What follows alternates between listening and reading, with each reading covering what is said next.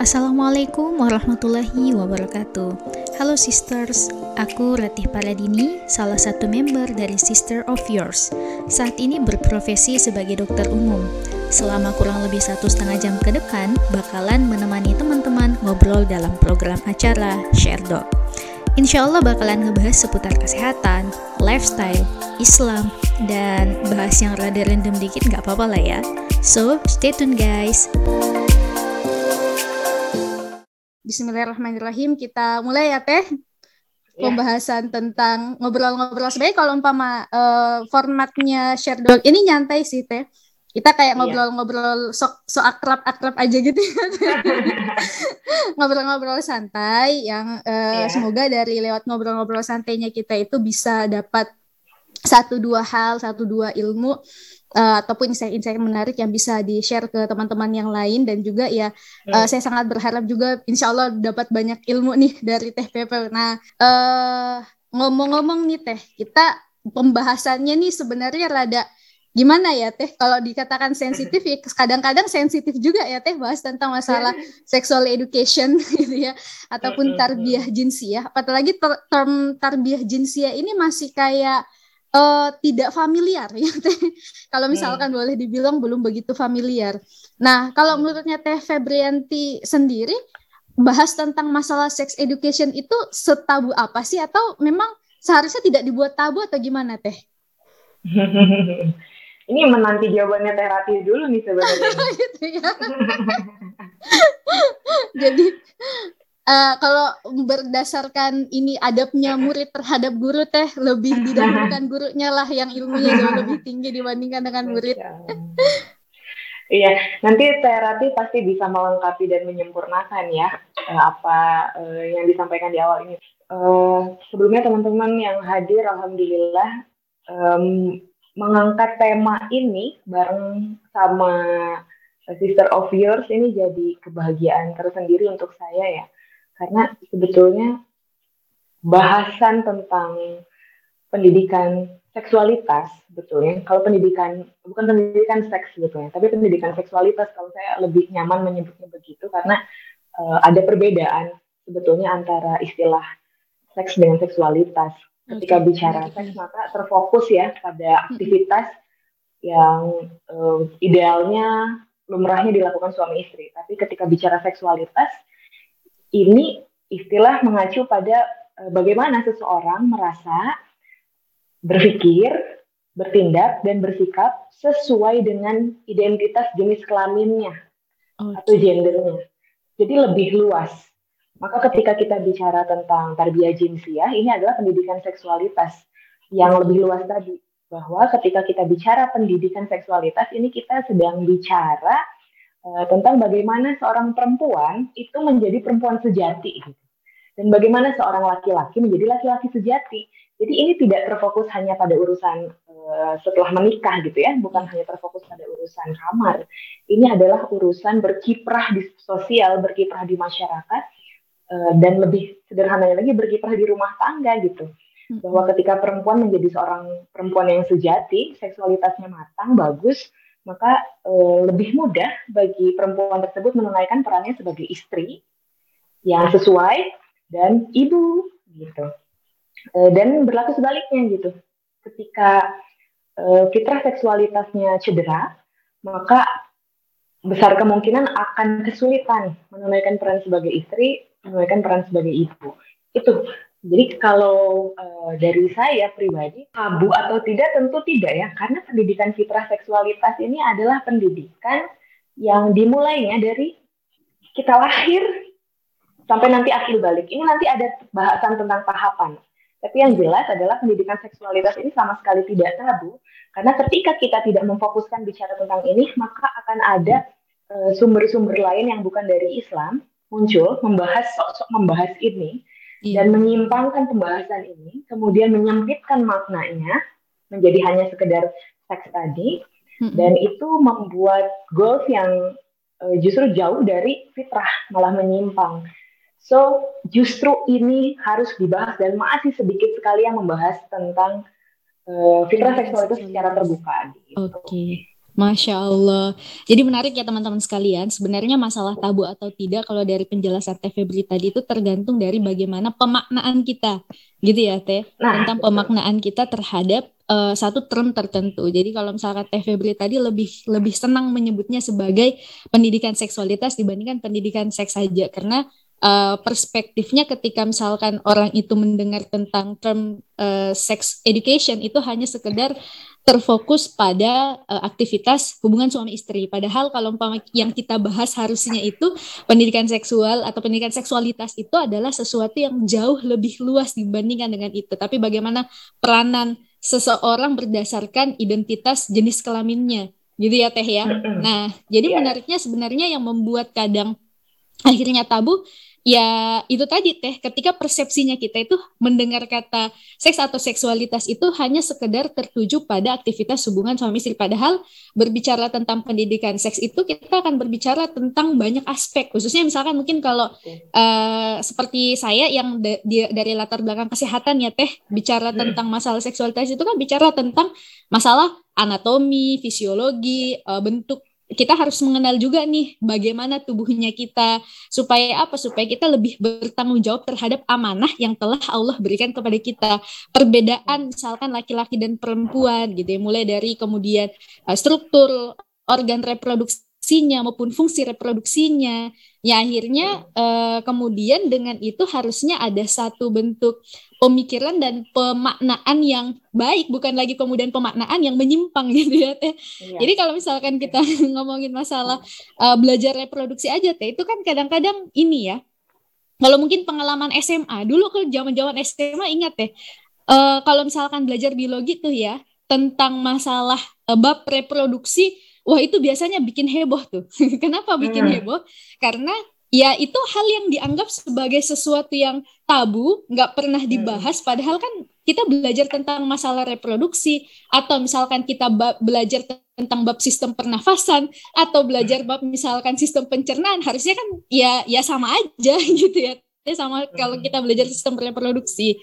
Nah, tetapi akhirnya uh, karena ini jadi sesuatu yang begitu uh, dalam tanda kutip tabu karena dibuatnya seolah-olah bahwa uh, ada yang menganggap bahwasanya ini adalah sesuatu yang sangat memalukan untuk dibahas gitu ya. Ini hal yang hmm. tidak seharusnya untuk diungkit-ungkit. Ada juga kemudian hmm. teh yang terlalu terbuka gitu ya teh.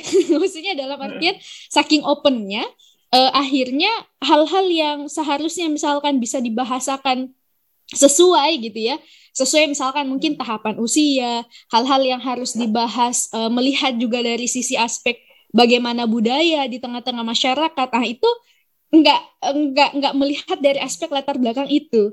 Tetapi hmm. misalkan dia itu membahasnya seterbuka itu seopen itu yang sevulgar itu gitu ya. Uh, aku pernah di posisi di mana waktu itu waktu zaman SMA uh, ingat banget itu kan dianggap tabu banget ya teh kadang-kadang bahkan gimana ya anak-anak remaja yang baru belajar tentang sistem reproduksi itu fantasinya atau pikirannya itu bukan fokus hmm. pada bagaimana bagaimana ya. ya bagaimana bagaimana misalkan menjaga kesehatan uh, sistem reproduksi bagaimana proses kemudian uh, ininya bagaimana kemudian proses penciptaan manusia lewat sistem reproduksi yang harusnya itu kan meningkatkan keimanan dan ketakwaan ya teh Nah, tapi larinya larinya pikirannya lain gitu loh. Nah, larinya pikirannya lain. Nah, ini yang sebenarnya membuat tabu itu kadang-kadang ya tadi perspektifnya kita. Tapi aku juga pernah dapat uh, kondisi di mana uh, waktu itu sempat sebelum di kedokteran aku sempat belajar di uh, psikologi teh. Terus aku lupa mata kuliah apa ya itu, tapi ada antropologi apa-apa gitu ya, membahas tentang uh, intinya di waktu aku kuliah di psikologi ada salah seorang dosen yang membahas tentang uh, sexual education juga teh, tapi yang seterbuka itu karena beliau bukan muslim juga. Beliau itu hmm. uh, bukan muslim. Jadi beliau memuat value-value atau nilai-nilai yang memang bebas gitu. Yang sampai sevulgar itu dia membahasakan kalian. Kalau misalkan mau mohon maaf ya saya kutip bahasanya beliau. Kalian kalau misalkan mau nge-sex dengan uh, siapa pun itu kalian terserah boleh. Bahkan beliau mencontohkan anaknya yang dia berikan ruang kebebasan untuk melakukan hal seperti itu. Bahkan dia berdiskusi dengan anaknya. Makanya kamu belum pernah nge-sex sama pacarnya kamu dan lain sebagainya. Sampai sebegitunya teh. Aku pernah di kondisi hmm. yang punya guru yang seperti itu punya dosen yang seperti itu wah ternyata ada juga ya orang yang memang se apa ya yang se open itu membahas tentang masalah uh, seksualitas yang seibaratnya ya tidak ada ininya, tidak ada batas-batasan bahasa-bahasa yang digunakan gitu. Nah, jadi itu yang itu yang kadang-kadang yang menurut aku sih uh, menurut aku sih menarik sih yang membuat uh, ini menjadi sesuatu yang tabu atau tidak ya balik lagi tergantung dari perspektif. Tapi kalau kita bawa ke perspektif yang memang lurus uh, ada value-value nilai-nilai ketaatan, nilai-nilai ketakwaan yang dibawa kita ngobrolin tentang masalah uh, sex education ataupun ya kalau tadi kata Teh Febri lebih tepatnya disebut seksualitas. Ya pendidikan seksualitas ya maka insya Allah itu bukan bukan bukan malah hal yang tabu ya Teh. Tapi perlu hmm. banget untuk diketahui. Gitu. Perlu banget ya, untuk diketahui. Ya. Karena ketika bicara pakai istilahnya pendidikan seksualitas, maka mm-hmm. walaupun tidak di, dijabarkan pendidikan seksualitas dalam Islam, meskipun tidak begitu, mm-hmm. tapi seksualitas ini sendiri mengacu pada uh, ini bagaimana uh, setiap manusia itu akan mencapai kesejatian peran sesuai penciptaannya. Jadi kalau dia laki-laki, laki-laki sejati, perempuan, perempuan sejati. Nah ini ketika bicara seksualitas, maka sebetulnya um, teori pendidikan seks dari peradaban lain gitu ya, peradaban barat yang paling banyak mendominasi untuk informasi terkait ini eh, jadi nggak cocok dan sulit untuk masuk karena ini tentang kesejatian peran. Mereka kan nggak suka yang sejati-sejati begitu kan, mereka nggak suka iya. yang hakikat-hakikat kan. Nah itu. Begitu.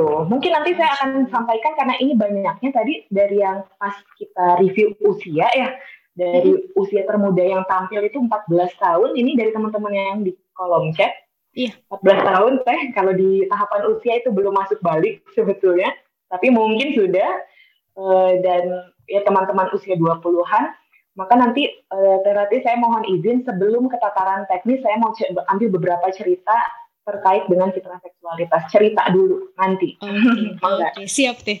Wah semakin penasaran nih dengan cerita yang bakalan diangkat sama Teh Febri. Tapi sebelum itu ya, saya izin. Bobo Tapi sebelum itu saya izin ya Teh untuk mengawali uh, pembahasan tentang masalah uh, sexual education dan tarbiyah jinsiah ini. Uh, saya mau mungkin sedikit menampilkan supaya jadi pengetahuan. Kebetulan kan ini uh, ininya apa namanya acaranya kan share doc ya. Jadi mesti sesuai dengan format harus ada maksa banget ya teh. Harus ada ilmu, ilmu kesehatan dan ininya lah ya ilmu-ilmu kedokteran yang setidaknya bisa diambil. Nah, jadi teman-teman sekalian, kalau misalkan balik lagi, ini aku kayak ngerasa jadi guru biologi yang bahas tentang masalah bab reproduksi. Nah, jadi teman-teman sekalian, pertama persepsinya kita diluruskan dulu ya. Ini kita bahas tentang memang aspek pendidikan. Pendidikan dalam artian pengetahuan kita tentang khususnya tentang struktur tubuh yang sudah Allah Subhanahu wa taala berikan kepada kita sebagai seorang perempuan maupun kemudian uh, diberikan kepada laki-laki. Nah, jadi kalau bicara tentang masalah anatomi, anatomi itu kan berkaitan dengan struktur ya. Sedangkan kalau fisiologi itu berkaitan dengan masalah fungsi. Nah, uh, sebagai manusia, sebagai organisme, kita itu diberikan oleh Allah, masya Allah, beragam macam bentuk fungsi, mulai dari sistem pernafasan, sistem pencernaan, uh, special sense, special sense itu indera-indera khusus ya, seperti mata, telinga, nah termasuk juga organ reproduksi. Adanya organ reproduksi inilah yang membuat manusia itu bisa eksis, yang membuat kita bisa lahir yang membuat kita bisa ada dari ketiadaan menjadi ada gitu lah itu kuasanya Allah masya Allah luar biasa.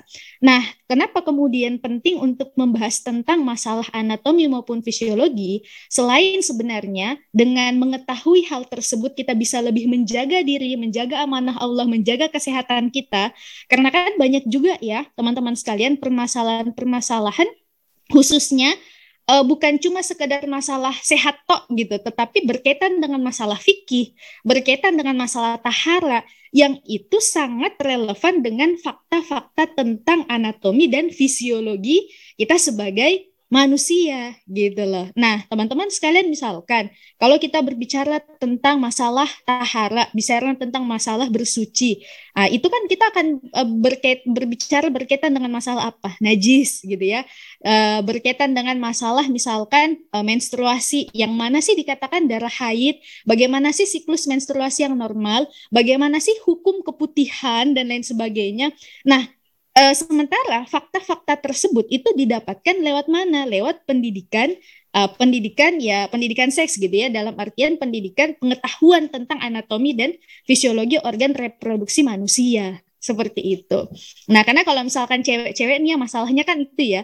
Kalau nggak permasalahan haid, ya permasalahan masalah keputihan. Tapi selain itu memang juga namanya organ reproduksi berkaitan juga nih dengan uh, sistem sistem berkemih gitu ya. Nah, sedangkan sistem berkemih ini juga berkaitan dengan masalah uh, sistem berkemih ini berkaitan juga dengan uh, masalah najis atau tidak gitu ya. Kalau umpama kita buang air kecil dan lain sebagainya, nah itu kan berkaitan dengan masalah kenajisan juga. Nah maka uh, sekali lagi penting bahkan kalau misalkan uh, saya biasanya baca baca buku fikih ya teh, buku di, di, dibuat oleh ulama ya, yang notabene ulama itu rata-rata adalah laki-laki Meskipun ternyata sebenarnya dalam uh, Islam itu banyak juga ulama perempuan, cuman kalau misalkan yang terkenal imam-imam itu kan laki-laki ya teh.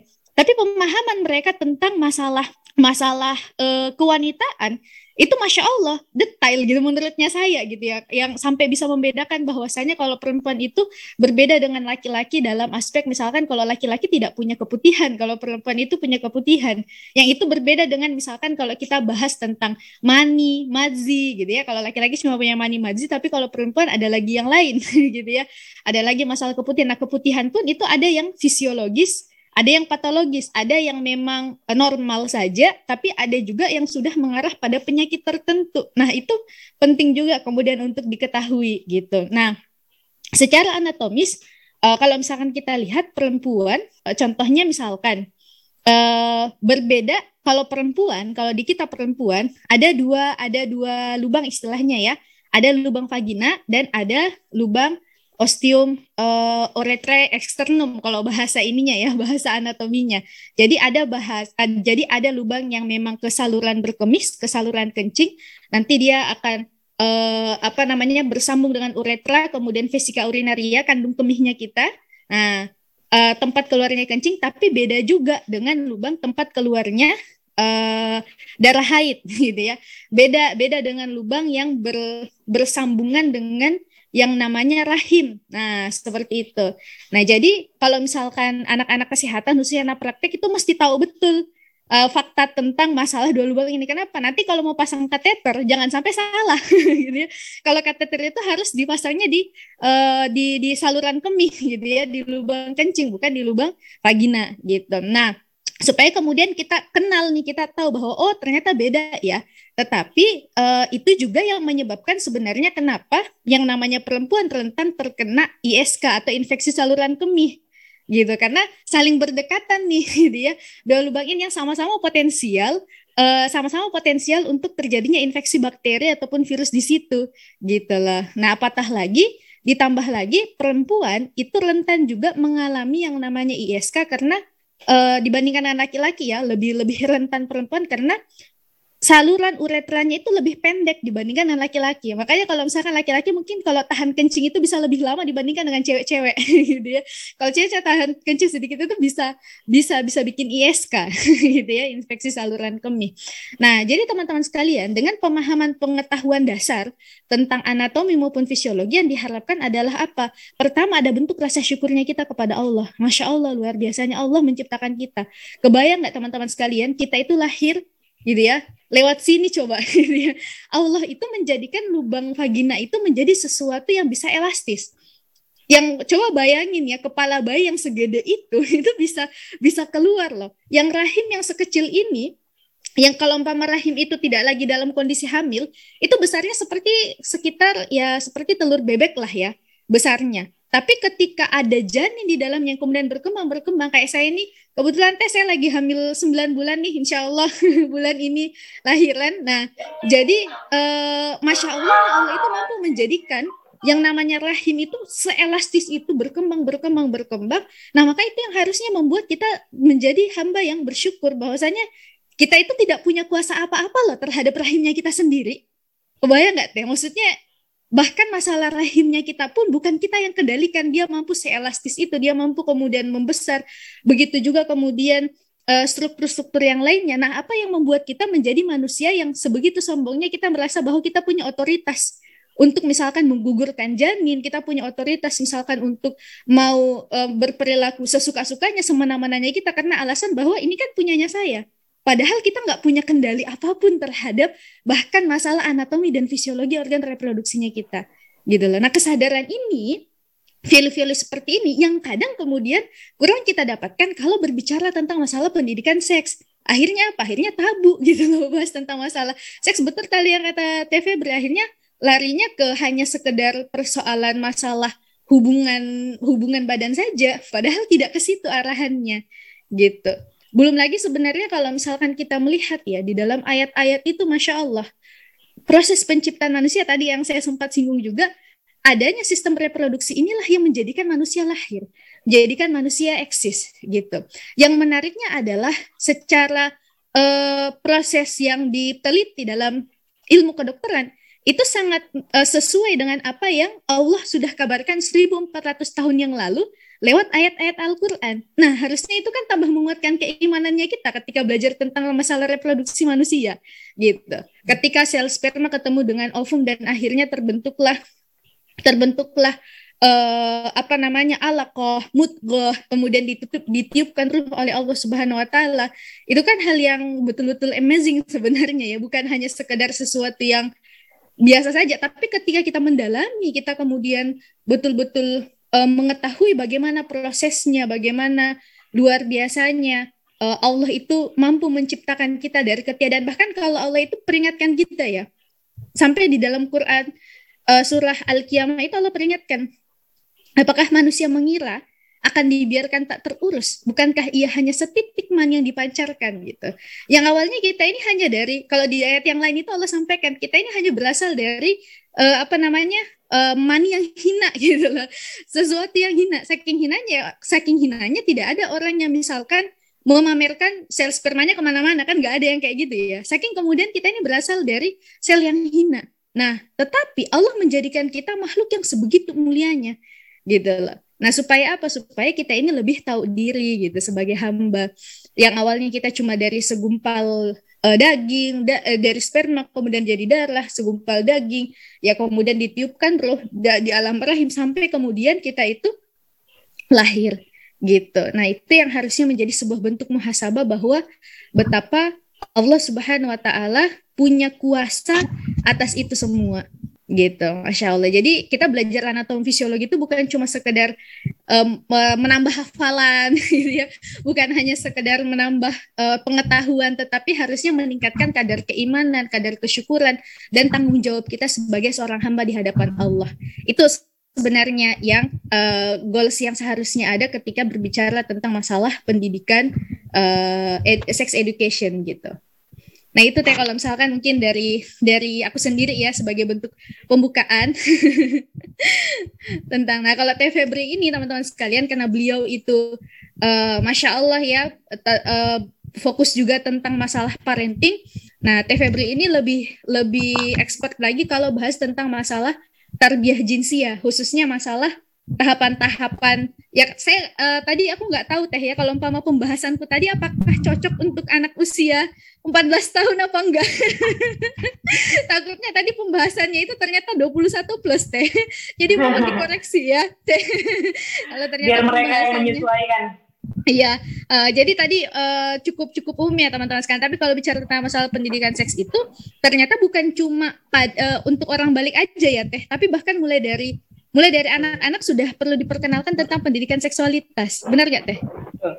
Ya, jadi uh, gimana nih teh tentang tarbiyah jinsiah khususnya tahapan-tahapan yang seperti apa nih teh yang perlu diketahui okay. tentang pendidikan seks, pendidikan seksualitas? Kalau siap, uh, terima kasih Teh Rati, saya jadi flashback sekali tentang anatomi dan fisiologi.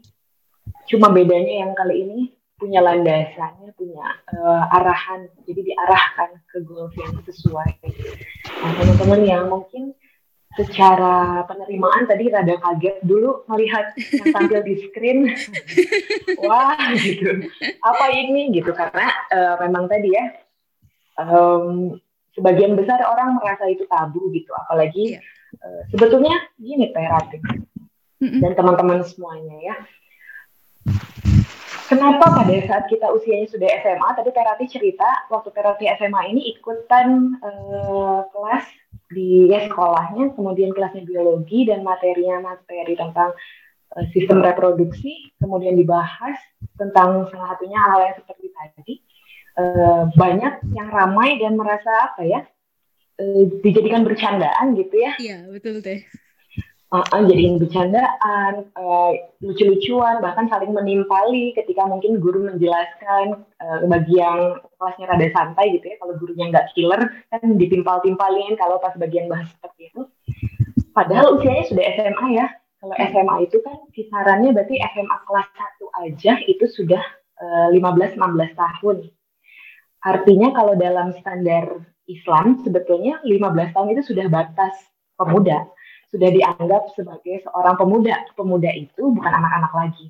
Karena di uh, term Islam hanya ada dua uh, dua kategori saja yaitu anak-anak dan dewasa. Nggak ada transisinya. Jadi remaja masa remaja itu itu adalah hasil dari uh, peradaban um, ini ya usia peradaban ke-20 baru datang baru masuk istilah remaja yang itu menjadi nama bagi proses transisi anak-anak menuju dewasa. Nah, itu adalah istilah remaja. Tapi sebagaimana kita pada umumnya, kalau masa transisi itu enak nggak sih? Biasanya masa enggak. transisi nggak nggak enak ya. iya. Kayak kita dari misalnya dari satu kota pindah ke kota lain itu kan transisi ya, masa yeah. transisi itu di kota baru. Nah, di kota yang baru itu rasanya langsung nyaman nggak sih? Enggak teh. Berarti artinya enggak ya. Mm -mm. Nah, masa transisi itu rata-rata tidak nyaman. Maka dalam Islam itu masa transisi itu diperpendek atau bahkan dianggap tidak ada karena memang idealnya bisa langsung berpindah dari anak-anak transisi sebentar lalu pemuda gitu, lalu dewasa. Sementara e, kenyataannya banyak orang-orang yang mengalami transisinya panjang. Transisi itu perubahan tadi ya masa masa transisi kan masa transisi dari anak-anak menuju dewasa itu tadi disebutnya remaja. Coba e, remaja ini identiknya dengan kenakalan remaja, iya. pemberontakan remaja, kan itu ya, yang yang iya. yang bersisian dengan kata remaja kan begitu. Iya, Jadi bener terkesan seperti sedang kehilangan arah, bingung dengan jati diri gitu. Itu tuh masa transisi khas banget.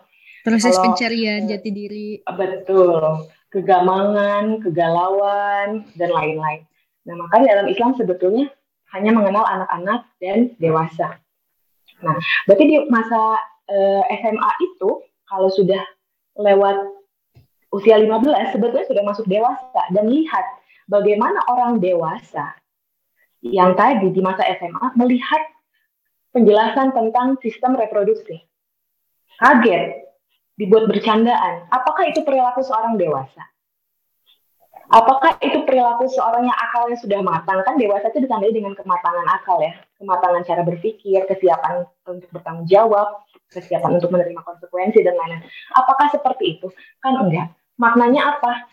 Teman-teman sekalian, kita ini buka mata ya bahwa kita ini mengalami kemunduran besar, pembocahan panjang terhadap anak-anak yang ada di dunia persekolahan.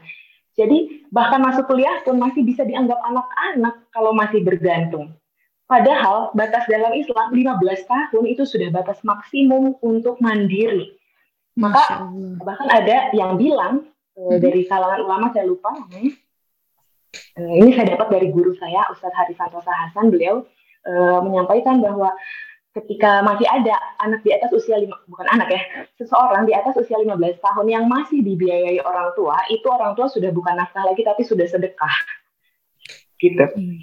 jadi sebetulnya uh, tidak aneh ketika kita melihat potret-potret umat muslim yang uh, di zaman pendidikannya Rasulullah gitu dan masa berikut-berikutnya ketika ada orang-orang yang gemilang kualitasnya di usia 10 tahun, 11 tahun mm -hmm. uh, sudah mengambil peran besar di masyarakat, sudah mencapai satu posisi dan posisi itu adalah posisi yang manfaat untuk umat bukan urusan duniawi dianya sendiri gitu. Dia sudah mm -hmm. berkontribusi terhadap suatu masalah entah itu menyelesaikan suatu tantangan atau memberikan solusi memberikan inovasi. Itu usianya belasan tahun. Itu tuh bukan wow keren. Emang harusnya begitu. Masya allah. Kalau sekarang merasa, gini ya teh iya. beratnya uh, cepat baliknya tapi lambat akilnya. Betul, itu dia. Ketika kita bicara tentang uh, akil balik sebagai tadi ya 15 tahun itu sudah dewasa. Dewasa itu tandanya adalah akil balik. Bagi teman-teman yang sering mendengar akil balik, uh, mungkin tahu gitu, oh akil balik. Tapi mari kita bedah sedikit bahwa akil balik ini dua kata, akil dan balik. Balik itu adalah kematangan reproduksi, jadi sudah sanggup, sudah siap untuk hamil gitu ya. Kalau perempuan untuk laki-laki sudah siap e, bisa menghamili gitu ya. E, nggak apa-apa ya, ini bukan vulgar, tapi memang begitu gitu. Sedangkan akil ini adalah kematangan e, mental, kematangan akal. Maka kalau terkait balik itu indikator seorang perempuan balik adalah haid atau menstruasi. Indikator baliknya laki-laki adalah uh, mimpi basah. Iya. Iya. Di mana uh, mimpi basah dan haid itu bisa berjalan natural ya. Maksudnya nggak perlu upaya terlalu gimana juga ya terjadi gitu. Haidnya terjadi, mimpi basahnya terjadi. Tapi perhatikan akil. Indikator akil itu adalah kesiapan untuk bertanggung jawab terhadap dirinya kesiapan untuk menunaikan perintah Allah dengan kesadaran sendiri. Ini mungkin nggak kalau nggak pakai pendidikan, mungkin nggak kalau nggak dilatih, mungkin nggak kalau nggak dipersiapkan. Ini nggak mungkin bagian akil ini, bagian kedewasaan, uh, kesiapan bertanggung jawab ini nggak mungkin nggak bisa, nggak mungkin nggak dilatih, nggak mungkin nggak disiapkan. Jadi balik ini berjalan alamiah, realitanya sekarang eh, banyak Eh, anak-anak uh, ya sudah balik, sudah menstruasi itu sudah uh, mimpi basah yang ditemukan di data gitu 9 tahun sudah mens, ada yang 8 tahun sudah menstruasi. Baliknya cepet banget ya. Iya, bener deh. Ya, akil. Coba perhatikan akil. Kemat, kemapanan mental, kematangan akal, kedewasaan uh, berpikir, kedewa, kesiapan bertanggung jawab. Usia berapa? Kesiapan menikah deh usia berapa? eh, coba umumnya gitu teh.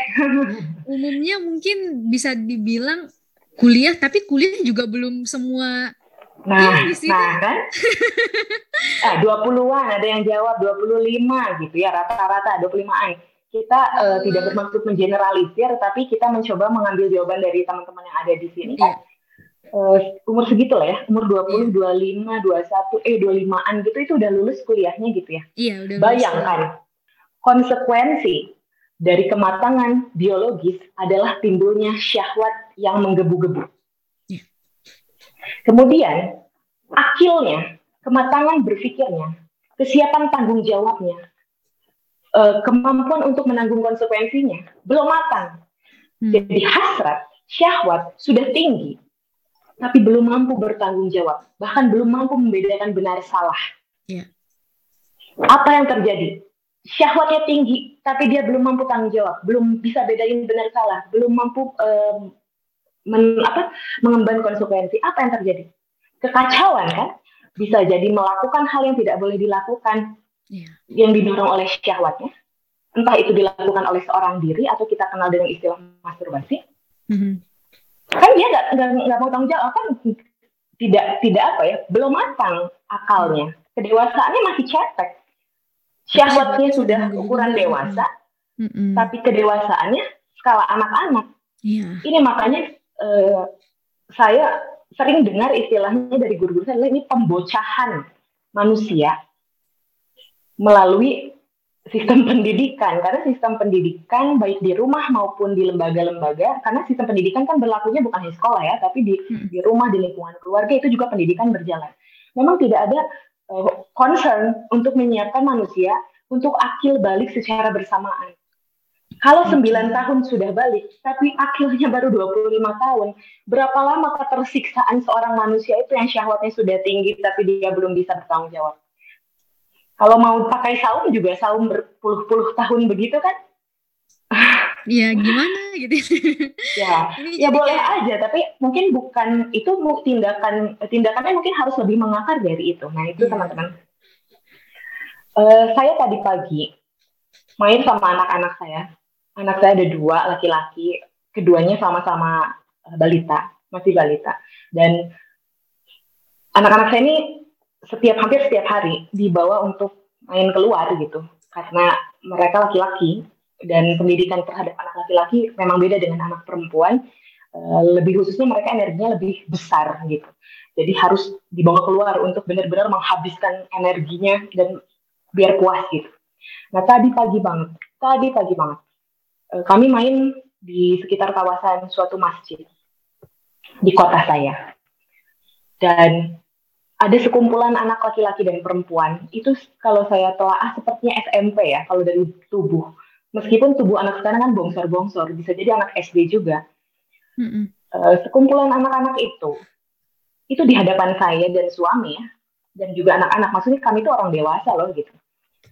Uh, pertama-tama hanya bermain saja, kemudian uh, saling memanggil dengan panggilan yang tidak pantas gitu ya Kemudian lama-kelamaan mulai muncul istilah-istilah seksual. Hmm, hmm, hmm. Eh, padahal itu bermain di tempat terbuka dan mereka mengutarakan istilah-istilah seksual itu dengan seperti biasa aja. Gitu. Mainnya dekat Padahal masjid, ada, iya teh. Nah, Padahal mainnya dekat masjid. masjid. ada saya dan suami yang ini adalah orang dewasa.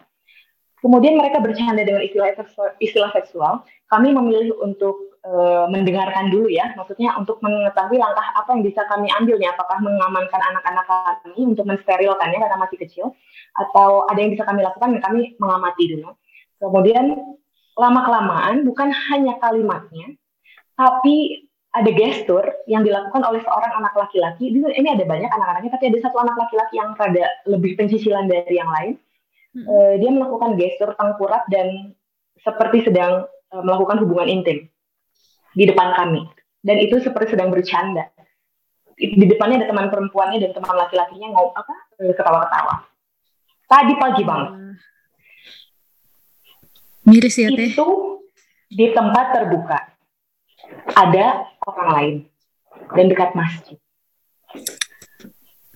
Apa kabar yang tidak terlihat? Apa kabar yang tidak di dekat tempat yang steril? Itu uh, kasus yang ini ya barusan banget tadi pagi banget di Teh anakku belum lahir kita... aku udah overthinking duluan teh. Oke, okay.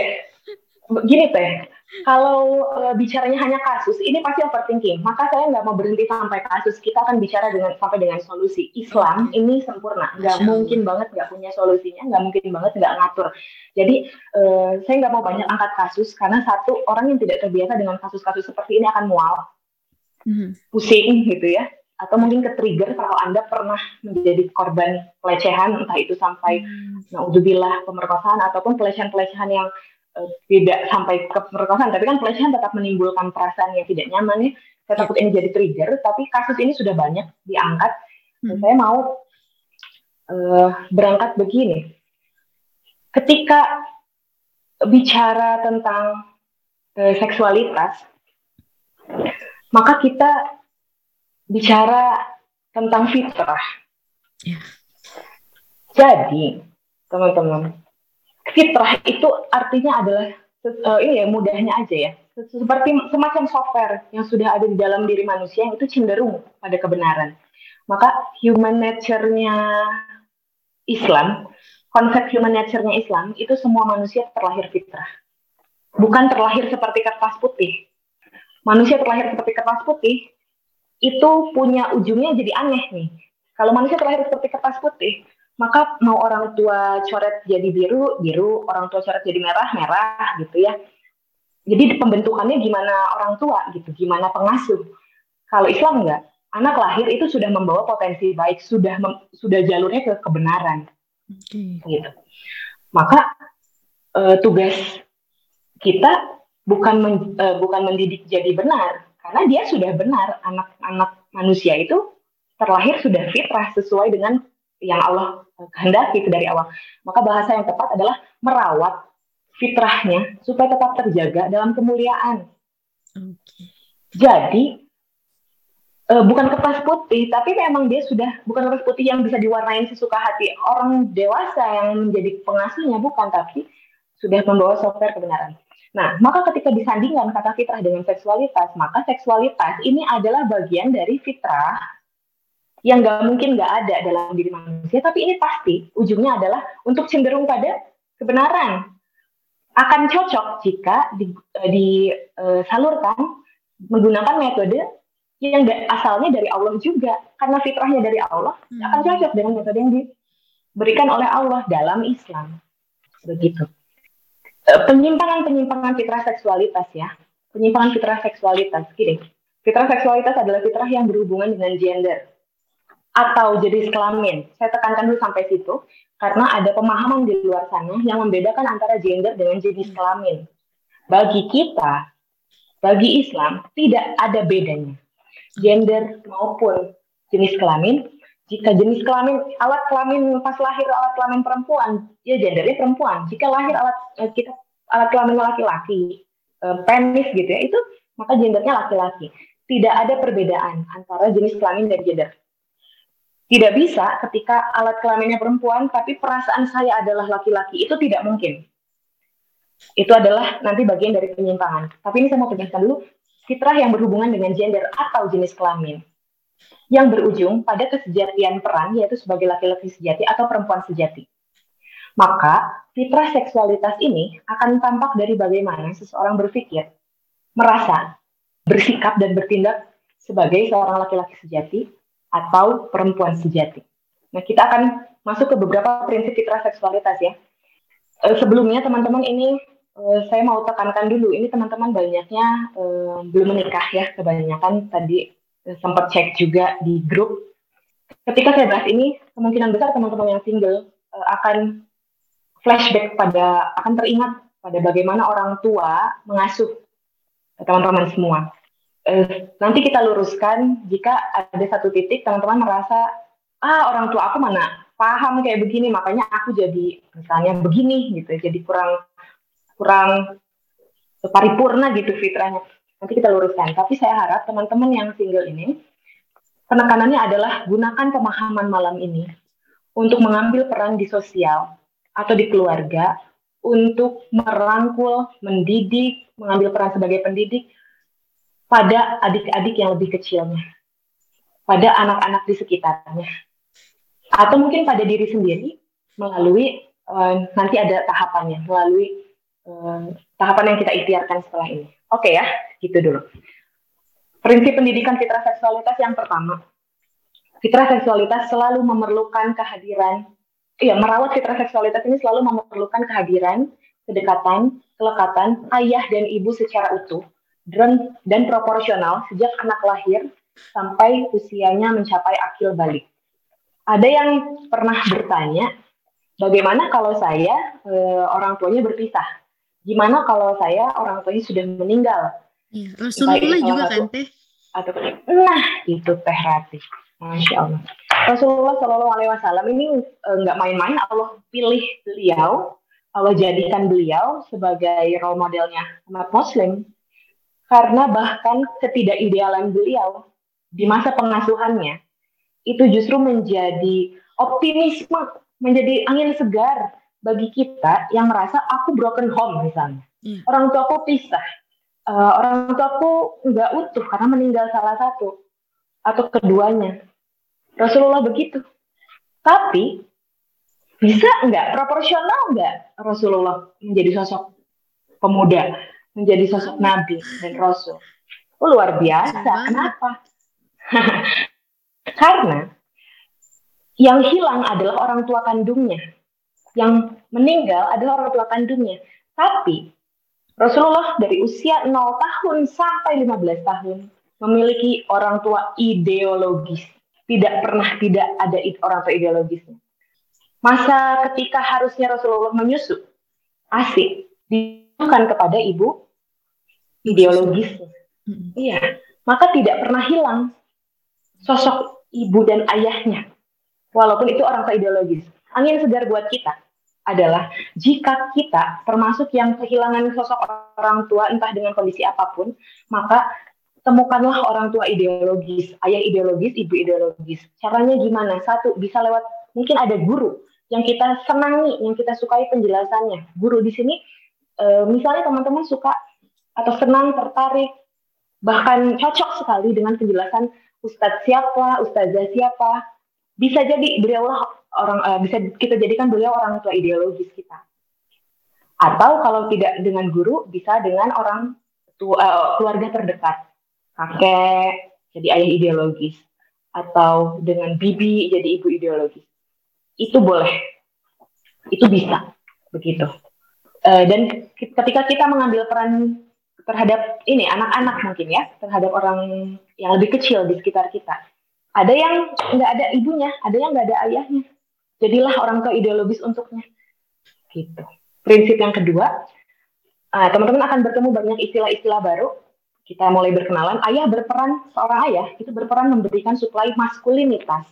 Dan ibu berperan memberikan suplai femininitas secara seimbang. Oh, bukan seimbang sebetulnya, proporsional seharusnya.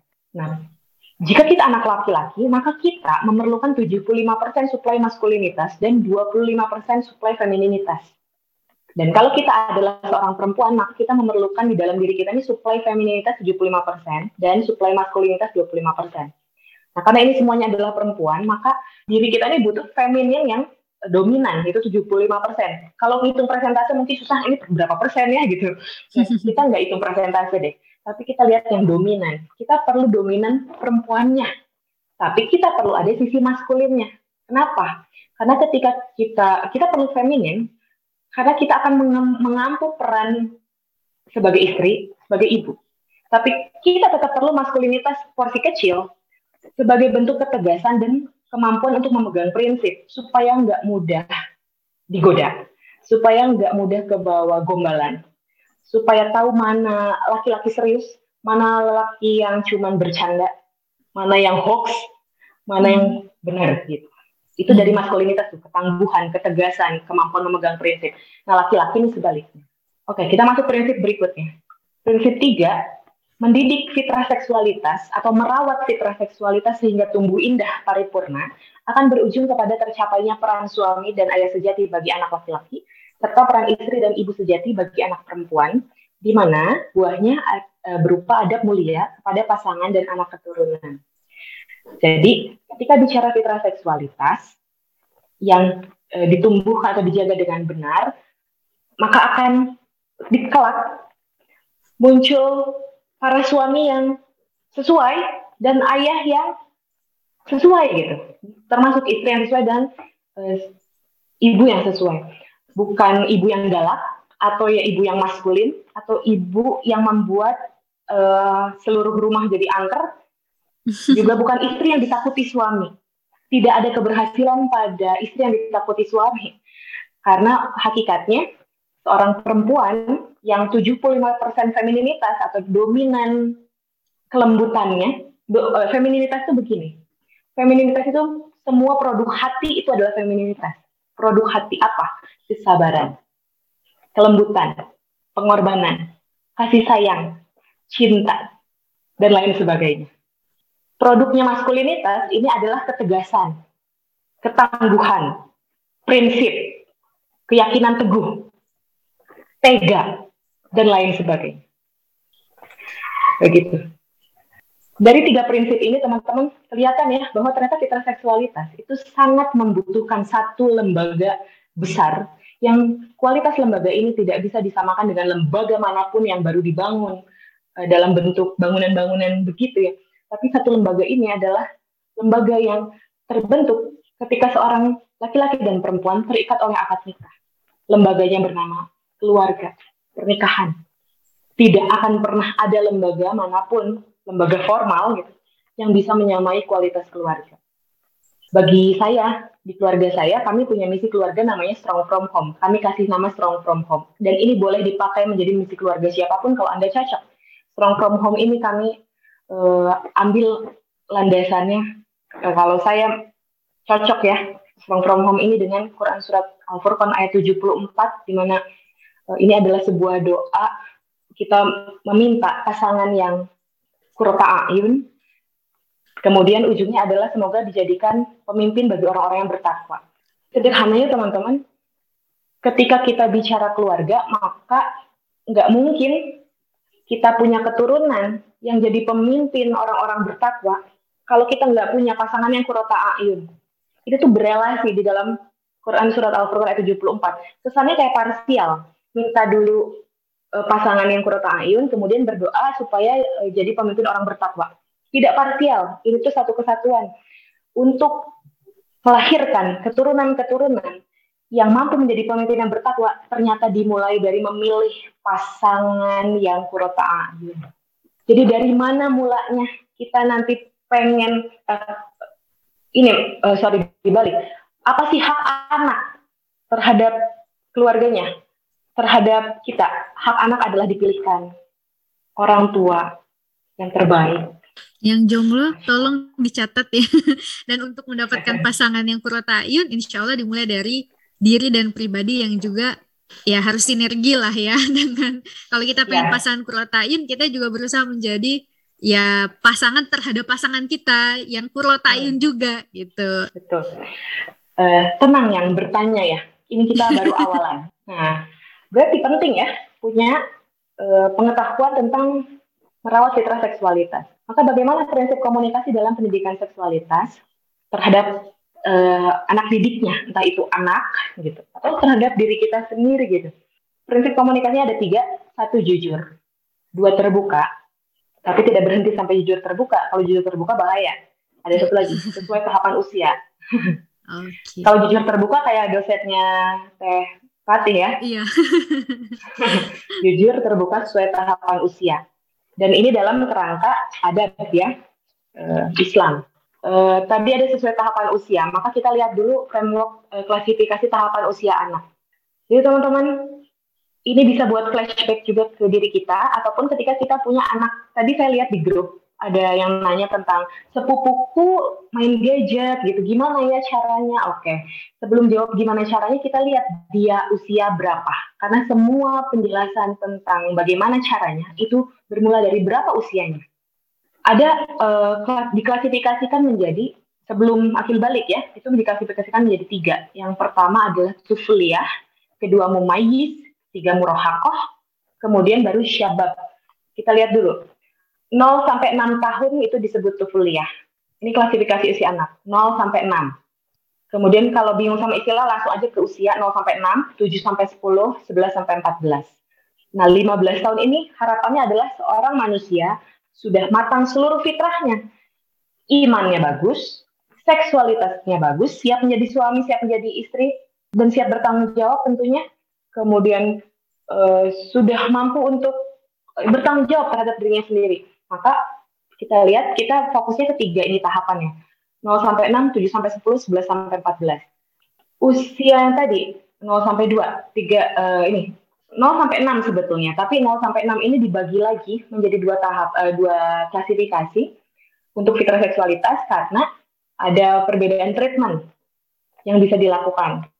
Kita lihat di tahapan yang pertama 0 sampai 2 tahun bagaimana menjaga fitrah seksualitas anak. Sederhana, anak dekatkan dengan ibunya. Apa hubungannya seksualitas dengan mendekatkan anak dengan ibu gitu. Ingat, seksualitas adalah tentang bagaimana perempuan menjadi perempuan sejati, laki-laki menjadi lelaki sejati. Maka ini uh, bukan hanya sekadar tentang seks, tapi tentang menjad, mengambil peran sejati sesuai dengan jenis kelaminnya atau gendernya. Ini akan nyambung, kita perhatikan lagi, dekatkan anak dengan ibunya. Teman-teman, dekatkan anak dengan ibu di usia 0 2 tahun ini adalah hak anak. Setiap kita waktu 0 2 tahun itu punya hak didekatkan dengan ibu karena apa? Jelas banget, karena kita punya hak untuk menyusu. Nanti Teh Ratih akan melahirkan ada dua tahun pertama yang akan bergelut dengan dunia asi, dengan dunia dan apa dunia asi dan tantangannya, dengan segala hal baru yang mungkin akan beberapa hal mengejutkan, beberapa hal membahagiakan, beberapa hal membuat tangis, beberapa hal membuat bahagia, tertawa, masya Allah, asi. Teman-teman, asi ini bukan sekedar proses anak makan, ASI atau menyusukan seorang anak pada ibunya, ini adalah proses satu, merawat bukan hanya fitrah seksualitas, tapi pertama merawat fitrah iman. Anak belajar bahwa rezeki dijamin Allah, bahkan sebelum dia berdaya rezeki sudah mendekatinya, itu dari menyusu. Maka membuat anak tidak bisa menyusu kepada ibunya. Itu melewatkan sebuah masa penting yang naluriah sekali, yang alamiah sekali, yaitu membuat fitrah imannya bangkit jadi uh, yang belum paham ini kebanyakan di uh, pelosok ya. merasa bahwa yang gaya itu ya pakai formula gitu. Hmm. Yang keren itu ya pakai dot gitu.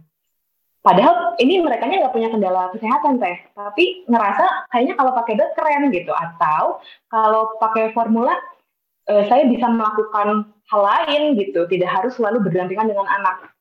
Tidak bagi yang paham. Allah tidak mungkin membebani hambanya di luar kesanggupannya. Maka sesulit apa pun nanti tantangan dalam mengasihi, mengasihi, menyusu, menyusui anak, itu bukan sekedar memberi makan anak, tapi itu sedang merawat fitrah imannya. Masya Allah. Dan berkaitan dengan fitrah seksualitas, anak yang dekat dengan ibu itu mulai mem, uh, memiliki atau mulai mendapatkan supply femininitas. Kan ibu pensuplai femininitas mendapatkan suplai femininitas, mau anak laki-laki ataupun perempuan, karena femininitas ini berhubungan dengan hati. Nah, anak-anak kecil, khususnya bayi itu sampai dengan 2 tahun, memang kalau kata Bu Eli Risman bukan pusat kepintaran. Mereka di usia yang khususnya di bawah 6 tahun itu yang perlu dikembangkan adalah pusat peras. Hati ini disuplai sama siapa? Ibu. Dekatkan dengan ibu. Jadi itu hak anak untuk menyusu. Maka indikatornya teh, teman-teman, ketika ketemu sama anak bayi sampai dengan 2 tahun yang nggak mau lepas dari ibunya, selalu nyari ibunya. Bahkan kalau dijajarin ada artis-artis cantik, ada Raisa, ada Isyana, ada uh, Titi Kamal, siapa lagi siapa lagi. Terus ibunya yang dasteran doang, yang cuman kual-kual rambut ke atas, belum mandi mungkin, tahu bawang di dapur gitu. Anak disuruh milih maju nak. Mau pilih mana Isyana Raisa Titi Kamal atau ini ibu ini? Dia akan gerak ke ibunya. Jadi lekatnya anak terhadap ibunya adalah indikator kesuksesan pendidikan fitrah seksualitas di 0 sampai 2 tahun. Maka Anda yang belajar ini jangan pernah bilang anak yang tidak mau jauh dari ibunya. Itu adalah bau tangan. Salah besar. Tidak ada istilah bau tangan pada anak usia 0 sampai 2 tahun. Justru anak usia 0 sampai 2 tahun ketika dekat sama ibunya nggak mau jauh dari ibunya itu ibunya berhasil menjadi seorang ibu. Masya Allah. Kalau ada di dijajarin titik Kamal, Raisa, Isyana, ibu, e, ibu yang tadi kemudian milihnya ke Raisa, Isyana atau titik Kamal itu bapaknya mungkin, bukan anak. Berikutnya ya. Usia 3 sampai 6 tahun. Ini kita bicara ideal-ideal dulu ya. Memang ini kita harus bahas dulu yang ideal uh, supaya kita paham prinsipnya. Nanti bicara tentang dinamika kita bicara di kolom uh, di kolom chat setelah sesinya ya. Jadi nggak apa-apa ini memang idealnya begitu. Usia 3 sampai 6 tahun masih fase awal tadi, dekatkan anak pada ayah dan ibunya. Ada ayahnya ikutan karena udah apa? Udah disapih tuh anaknya. Jadi ayahnya ngejar dong ketertinggalan.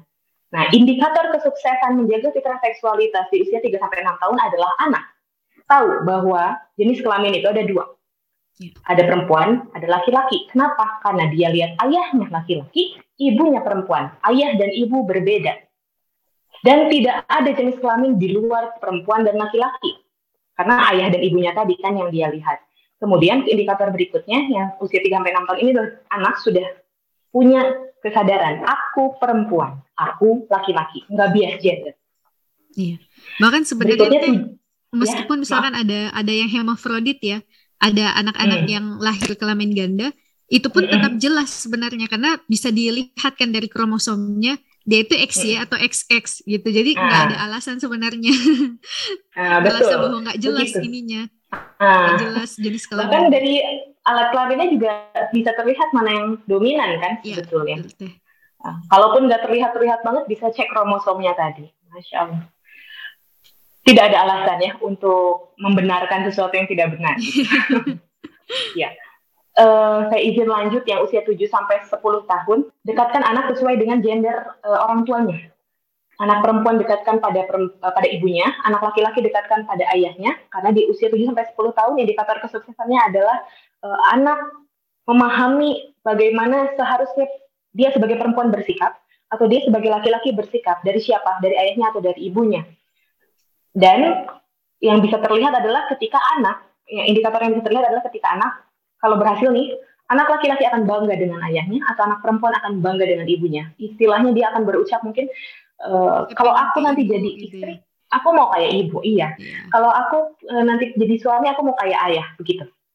Dekatkan anak sesuai dengan gendernya. Makanya saya anak kedua laki-laki, uh, saya berpikir 7 sampai 10 tahun ini saya bisa istirahat nih. Enggak juga tapi ya tetap akan berkiprah juga. Oke. Okay. Terus usia 11 sampai 14 tahun dekatkan anak lintas gender, cross gitu ya, anak perempuan ke ayah, anak laki-laki ke ibu. Ini usianya udah 11 sampai 14 tahun perhatikan. Eh, berarti dia kisaran usia SMP. Iya. Nah, lintas gender buat apa? Supaya anak perempuan tahu bagaimana apa yang dipikirkan oleh seorang laki-laki dari ayahnya.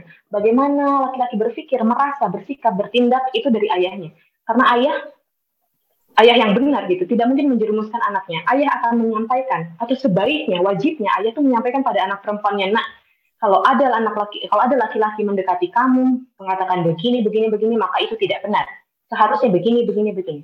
Sehingga tidak ada perempuan-perempuan yang mudah kelepek-kelepek hanya karena dibilang kamu cantik gitu. Okay. Kan kasusnya uh, ada beberapa waktu ke belakang yang cuma kenalan di Facebook, kemudian ini usianya SMP kenalan di Facebook, diajak meet up, ketemuan, kemudian mau diapa-apain. Gimana bisa seperti itu? Pasti ada kehilangan peran ayah. Hmm karena ayah yang akan menyampaikan nih yang ada di pikiran laki-laki itu begini, maka kamu hati-hati nak kalau begini nak. Kasih tahu ayah kalau ada yang mendekati kamu nanti ayah yang jadi filter garda depan gitu. Ibu, anak laki-laki dekatkan dengan ibu supaya apa? Anak laki-laki tahu bagaimana harus mentreat perempuan lewat ibunya. Oh ternyata ibu ini sebagai perempuan lemah lembut, perasa. Kalau mau menstruasi sensi kalau setelah menstruasi sensi, pas menstruasinya sensi juga. Berarti nggak sensinya cuma satu minggu ya dalam satu bulan. Oh ternyata begitu ya seorang perempuan. Oh uh, begini mungkin cara ngetritnya, begini cara uh, menyayanginya gitu. Baru teman-teman setelah semua tahapan dilewati, bukan berarti ketika uh, harusnya dekat sama ayah berarti ibu enggak atau ketika harusnya dekat dengan ibu ayah enggak enggak, cuma dominannya gitu. Maka ketika harapannya di usia 15 tahun masuk akil balik, ini anak ikut akil gitu. Tadi kan kenapa akilnya bisa uh, mundur? Nah, gimana cara mengakilkan? Mengakilkan dengan salah satunya ini. Lengkap, ingat prinsip satu di awal tadi tentang fitrah seksualitas, ayah dan ibu hadir secara utuh dan proporsional dalam pendidikan anak. Apa yang terjadi saat ini? Kita semua terputus, semuanya parsial. Ayah adalah pencari nafkah semata tidak terlibat dalam pengasuhan, melibat, um, menyerahkan sepenuhnya dengan ibu. Ibu mungkin kelelahan atau dia banyak anaknya, maka ibu berikan kepada lembaga formal. Maka anak-anak masuk ke dalam lembaga formal tanpa pegangan, di lembaga formal ketemu teman-teman, karena bertanya pada ayah dan ibu tidak bisa, maka anak-anak ini bertanya banyak hal pada teman-temannya lagi, teman-temannya belum tentu benar, atau teman-temannya uh, juga sama-sama tidak tahu, maka mencarilah ke internet, di internet bertemu referensi macam-macam, termasuk referensi tentang seksualitas. Hmm. Itu yang jadi penyimpangan. Makanya ketika tadi Teh cerita, SMA belajar biologi kemudian itu jadi diceng-cengin atau jadi suatu bahan ledekan dan ketawaan ketika bahas tentang sistem reproduksi. Kenapa? Karena mereka tidak dapat penjelasan itu di rumah. Hmm. Seharusnya dapat dari ayah dan ibunya. Ayah dan ibu harus jadi orang paling aman dan paling terbuka, paling jujur tapi tetap sesuai usia, tahapan usia menjelaskan apa yang anak-anak bingung dan khawatirkan atau risaukan atau kepo. Yang 0 sampai 2 tahun tadi sudah kita bahas tentang penjelasan prinsipnya. Yang tambahannya adalah selain menyusu ASI disempurnakan sampai 2 tahun, berikan nama anak ini hak anaknya dari fitrah seksualitas untuk merawatnya adalah memberi nama yang baik dan jelas gender. Jangan beri nama Tono pada anak perempuan atau Wati pada anak laki-laki karena tidak jelas gender tapi bahkan bukan hanya jelas gender sebetulnya, juga nama yang menjadi doa. Ini penting. Kemudian menunaikan akikah. Ini adalah salah satu upaya merawat fitrah seksualitas. Yang 3 sampai 6 tahun ini uh, teknisnya ini tarbiyah jinsiahnya ya. Mm-hmm. Uh, anak dijelaskan melalui lisan dan perilaku keseharian mengenai perbedaan gender perempuan dan laki-laki. Maksudnya oleh orang tua. Jadi nggak harus cuma nasihat lisan, gini loh jadi laki-laki, gini loh perempuan, bukan tapi cukup berperilaku sehari-hari aja ayah dan ibu, maka anak akan melihat. So ini penting banget ibu menjadi ibu, ayah menjadi ayah. Jangan jadi ibu yang maskulin dan ayah yang feminin, bingung dia nanti. Nah, ini makanya yang uh, perlu dievaluasi kalau ini untuk misalnya kita udah jadi orang tua atau calon orang tua, uh, kitanya dulu yang diselesaikan gitu. Seperti saya, nggak tahu kelihatan atau enggak, saya ini maskulin sekali, dominan pada saat menikah maskulinnya lebih tinggi, terasa lebih apa ya superior gitu ya kalau terhadap orang lain karena Hah? lebih manly gitu ya mbak lebih manly betul apalagi uh, perempuan zaman now kan mendapatkan banyak kesempatan di ruang publik ya yeah. kita ya alhamdulillah dapat banyak kesempatan seperti kuliah bisa bisa mesti bisa mengenyam bangku persekolahan tinggi uh, kemudian bisa jadi ketua organisasi kita bisa memimpin suatu kegiatan dan lain sebagainya yang itu membuat kita ya memang jadi leadershipnya oke okay banget gitu hmm. leadership banyak belajar tapi pernah nggak kita belajar followership Iya, iya. Harus tertarik nggak buat dipimpin juga ya, Teh. Ah, iya, betul. Ah, nah, seminar itu nggak nggak menarik kalau bagaimana menjadi orang yang mau dipimpin. Mana mau kita ikutan. Kan kalau bagaimana menjadi pemimpin kan mau kita. Oh, leadership seminarnya laris. Maka menjadi follower untuk uh, followershipnya bagus, menjadi makmum itu pendidikannya bukan di seminar, pendidikannya bukan di bangku sekolah, pendidikannya di rumah, lihat ibu. Iya. Gitu. Masya Allah. Padahal kan itu tugas perempuan ya teh, mampu untuk jadi makmum. Nah, ya. Nah, sayangnya Teh Rati dan teman-teman semua, kita banyak e, dicekoki bahwa penjelasan seperti ini, ini adalah menempatkan perempuan menjadi manusia kedua. Ya. Menjadi manusia yang tidak primer, tidak jadikan uh, laki-laki superior. Ya, itu pemahaman di luar sana uh, membombardir kita dengan oh iya juga ya kok kita harus ngikutin bahkan hmm. di Islam ini konsepnya istri nurut suami kalau nggak nurut durhaka apa-apa harus izin dan lain sebagainya ya kalau kita galinya cuma santai itu doang kemakan kita hmm. hmm, hmm. lihat Rasulullah Shallallahu Alaihi Wasallam ketika sepeninggalnya mendiang istrinya Bunda Khadijah kemudian digantikan dengan baru poligami beliau itu setelah uh, Bunda Siti Khadijah meninggal. Tidak uh, pernah beliau melupakan istrinya bahkan beberapa kali dalam lisannya disebut kalau dalam doanya juga beliau uh, melafalkan gitu ada yang terdengar membuat istri-istri lain cemburu. Kemudian kecemburuan yang besar dari para istrinya terhadap mendiang uh, Bunda Siti Khadijah menimbulkan apa ke Rasul Rasulnya nggak empati dengan kecemburuan itu tapi justru apa beliau sampaikan dengan tegas belum ada perempuan yang seperti beliau yang beriman sebelum orang lain beriman itu beliau yang mendukung dengan hartanya itu beliau. Yang mempercayaiku ketika tidak ada satupun yang percaya padaku itu beliau. Dan keberadaan Bunda Khadijah lah yang membuat Rasulullah tegak di saat banyak masa-masa sulit.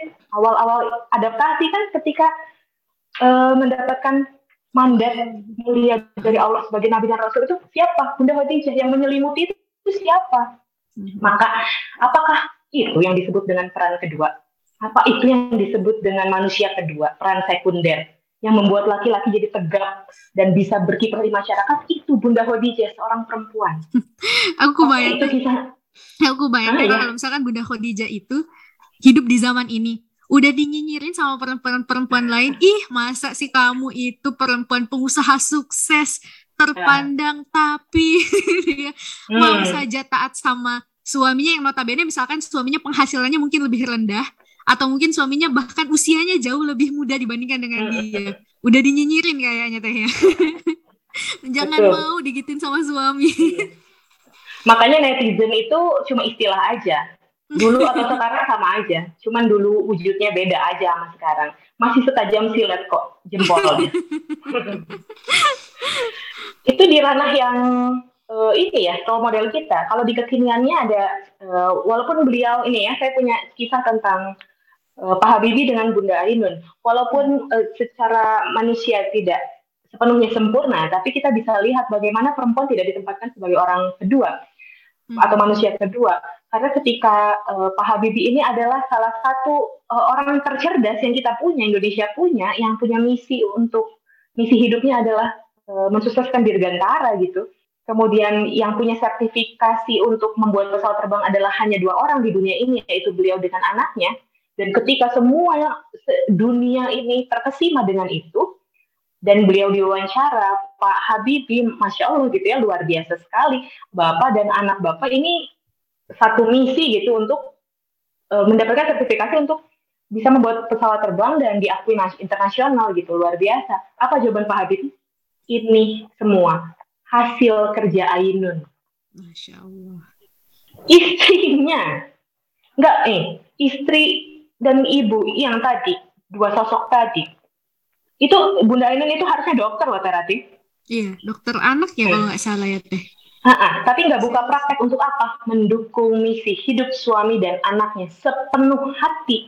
Karena tadi produk hati adalah salah satunya adalah uh, rela gitu. Tidak ada tepuk tangan bagi beliau, tidak ada sorot lampu. Kalau ada media massa mengangkat, mengangkat nama suami dan anaknya. Kalau ada yang diapresiasi maka uh, suami dan anaknya. Tapi Allah kan tidak melihat yang tampak saja. Iya. Hitungannya bukan pada yang tampak. Akhirat itu hitungannya bahkan sampai yang tidak terlihat itu semuanya dihitung. Maka Islam itu tidak menempatkan perempuan sebagai manusia kedua kalau kita orientasinya adalah akhirat. Oke, kita balik lagi ke yang tarbiyah jinsiah yang tahapan ya. Um, di 3 sampai 6 tahun teman-teman anak perlu dikenalkan anggota tubuhnya oleh orang tua, termasuk kelaminnya. Ini begini bentuknya dan tadi yang fisiologi anatomiknya uh, terapi di awal jangan dikenalin sama orang lain, kenalin sama orang tuanya orang tuanya yang kasih tahu. Lah orang tuanya juga kagak tahu gitu ya. belajar. Makanya punya anak itu membuat kita banyak belajar dengan semangat gitu. Raise your child raise, raise yourself gitu. Kamu besarkan anakmu kamu kembangkan anakmu kamu pasti dirimu berkembang. Jangan takut punya anak. Capek bener capek. Masa nggak capek? Tapi kelelahan mengasuh anak itu sebanding dengan uh, kucuran rahmat dan berkah kalau kita banyak bolongnya, banyak jeleknya di hadapan Allah, terus punya anak, insya Allah akan punya pacuan untuk motivasi untuk lebih baik. Mm-hmm. Nah, begitu uh, berikutnya mengenalkan anak tentang adab di usia 3 sampai 6 tahun. Mengenalkan anak tentang adab, tapi ini ada catatannya dengan pesona, bukan dengan marah-marah. Misal saat toilet training, berpakaian, berkegiatan harian. Jadi dengan pesona itu membuat anak uh, mau sebelum mampu suka sebelum bisa. Itu kaidahnya. Mau sebelum mampu. Suka sebelum bisa. Mampu mah gampang, tapi mau dulu. Nah, itu dengan terpesona. Suka dulu baru bisa. Nah, kemudian yang 3 sampai 6 tahun uh, belum memisahkan anak laki-laki dan perempuan saat berinteraksi. Boleh, masih boleh berinteraksi anak laki-laki dan perempuan. Berikutnya uh, 7 sampai 10 tahun ini mumayyiz anak laki-laki diajak sholat jamaah di masjid sama ayahnya dan anak perempuan berjamaah di rumah dengan ibunya. Lalu mengenalkan toharoh, tadi Teh Tati juga sudah sempat sampaikan dan ada ahlinya juga ya di Sister of Years ya tentang toharoh, fikih toharoh ini. Iya, ada Ustazah Bella. Masya Allah. Saya lihat loh YouTube-nya. Masya Allah. Kemudian mengenalkan batasan aurat di 7 sampai 10 tahun, melarang menyerupai lawan jenis, mengajarkan adab masuk ke kamar orang tua, ketuk dulu gitu, terutama pada tiga waktu sebelum subuh, tengah hari dan setelah isya, karena mungkin saja di waktu-waktu tersebut orang tua sedang menanggalkan uh, pakaiannya. Ini teknis nggak apa-apa ya, uh, teman-teman. Saya akan bahasnya cepat-cepat supaya pemantik aja. Nanti teman-teman gali lebih dalam karena per masing-masingnya ini ada bahasannya lebih dalam. Berikutnya, nah 11 sampai 14. Yang ini masih anak laki-laki diajak sholat jamaah, anak perempuan jamaah dengan ibunya, tapi sudah dengan ancaman. Sudah harus dilakukan. Kalau tadi masih dikenalkan, kalau ini sudah dengan ancaman. Kenapa? Uh, ini bukan berarti sebetulnya kok Islam boleh ngancam anak ya, kok boleh mukul ya gitu. Bukan. Ini sebenarnya justru peringatan bagi orang tua. Calon orang tua dan orang tua teman-teman semua juga kan ini insya Allah calon orang tua. Justru ini peringatan supaya jangan sampai orang tua mukul, jangan sampai orang tua ngancam. Artinya apa? Kalau udah berhasil dari 0 sampai 10 tahun tadi sebelumnya, maka di usia 11 sampai 14 tahun ini anak-anak sebenarnya sudah tidak perlu disuruh. Udah otomatis ketika waktunya azan mereka siap-siap sholat. Jadi kalau sampai ada sampai orang tua perlu mukul anaknya untuk sholat, perlu ngancam anaknya untuk sholat, itu mohon maaf, evaluasinya ada di orang tua. Begitu. Kemudian ada menjaga atau menundukkan pandangan, belajar di 11 sampai 14 tahun. Jadi nggak ada istilahnya kalau lihat yang ganteng dipelototin gitu. Kalau secara langsung mungkin enggak, tapi kalau nonton film mungkin nontonnya sampai pelototin itu uh, fitrah seksualitas kita bisa gimana-gimana gitu ya. Terus menutup aurat harus sempurna, memisahkan ranjang. Kalau kita uh, bersaudara sama yang beda gender harus beda kamar, kalau yang sama gender boleh beda ranjang tapi jangan uh, apa satu selimut gitu. Mengajarkan anak ciri pubertas, mengajarkan tata cara mandi junub, mengenalkan konsep mahram, siapa yang mahram, siapa yang non mahram, terus menegaskan konsekuensi zina, khalwat, istilah, pacaran dan sebagainya. Oke, okay, Teh Ratih, mungkin secara pemaparan materi uh, segitu dulu. Tapi sebelum close, maksudnya close materi, yang mau saya tekankan begini, ternyata tarbiyah jinsiah itu teknis banget ya, ya nggak sih? Banyak uh, banyak yang perlu dilakukan. Dan itu mungkin bagi teman-teman, aduh, gimana ingetnya, gimana ngapalnya. Mungkin ada bagi beberapa dari kita yang ketika itu mengaca pada diri sendiri uh, ini ya ribet banget ya apa bukan ribet deh atau bahasanya uh, ya teknis banget detail banget gitu. Teman-teman kita akan merasa berat terhadap teknis yang tadi ketika belum muncul kecintaan dan keyakinan pada Allah dan Islam karena yang membuat ringan adalah keyakinan dan kecintaan kan hanya cinta yang bisa merubah segalanya gitu. Bahkan yang tomboy bisa jadi feminin banget kalau cowok yang disukanya memang suka yang feminin atau hmm. yang tadinya nggak suka warna pink tapi cowok yang diincernya suka banget sama perempuan warna pink hmm. bisa berubah jadi suka warna pink karena cinta itu merubah dan cinta itu memang milik para perempuan ini gitu ya kata kita kita jadi kalau kita merasa berat mungkin babnya harus mundur ke akidah dulu Hmm. Kita harus belajar dulu tentang mengenal Allah. Iya. Iya. Segitu dulu teh. Enggak. Masya Allah. Ini sebenarnya teh saking menariknya materinya masih kepengen dengar penjelasan Teh Febri. Tapi, Tapi teman-teman udah banyak yang nanya ya. Iya, uh, udah udah pada nggak sabar udah banyak nanya A B C D sampai Z ini Masya Allah sampai bingung mau pilih yang mana.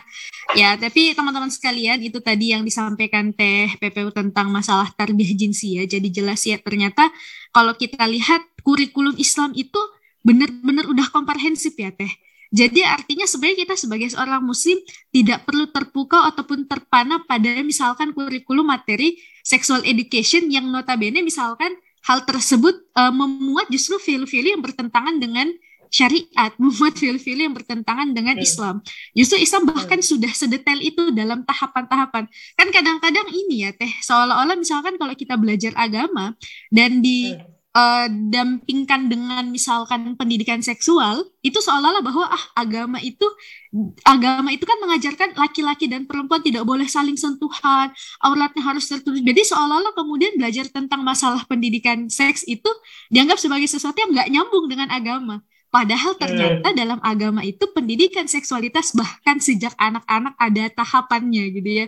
Ada hmm. dalil-dalilnya. Bahkan seteknis itu mengajarkan adab bagaimana pada saat toilet training, bagaimana mengajarkan tentang uh, apa yang boleh uh, disentuh dan tidak boleh disentuh misalkan ya Teh ya dalam tahapan-tahapan perkembangan anak-anak. Jadi ya teman-teman sekalian benar-benar kalau kita semakin belajar Islam itu nggak ada ruginya sama sekali. Cuman betul Teh ketika ternyata kita sebagai seorang calon orang tua ya khususnya kita tidak misalkan menyalahkan orang tua kita bahwa saya ah, aku nggak dididik uh, berdasarkan fitrah seksualitasku sama orang tua dan sebagainya tapi bagaimana kita melihat materi ini sebagai bentuk upayanya kita hmm. lebih bisa menjadi orang tua ya kalaupun misalkan orang tua kita punya kekurangan ya saatnya kita memperbaiki apa yang belum hmm. di uh, miliki oleh orang tua kita sebelumnya untuk bisa mendidik generasi-generasi yang lebih baik dibandingkan dengan kita hari ini.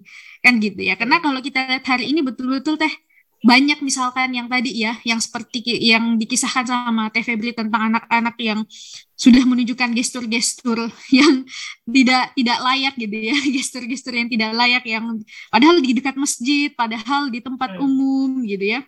Belum lagi kemudian hari ini banyak banget kasus-kasus kan ada viral juga ya teh yang sekarang tentang uh, seorang yang uh, seorang mahasiswa yang bunuh diri sampai bunuh diri hmm. gara-gara ini ya teh gara-gara uh, permasalahan-permasalahan dia dengan pasangannya dengan kekasihnya sampai kemudian menimbulkan depresi dan sebagainya dan itu bukan cuma sekedar masalah sifatnya kasuistik tapi emang ini kayaknya udah hal yang sifatnya bener-bener sistemik ya teh. Dalam artian nggak cuma nggak cuma satu dua orang tok gitu.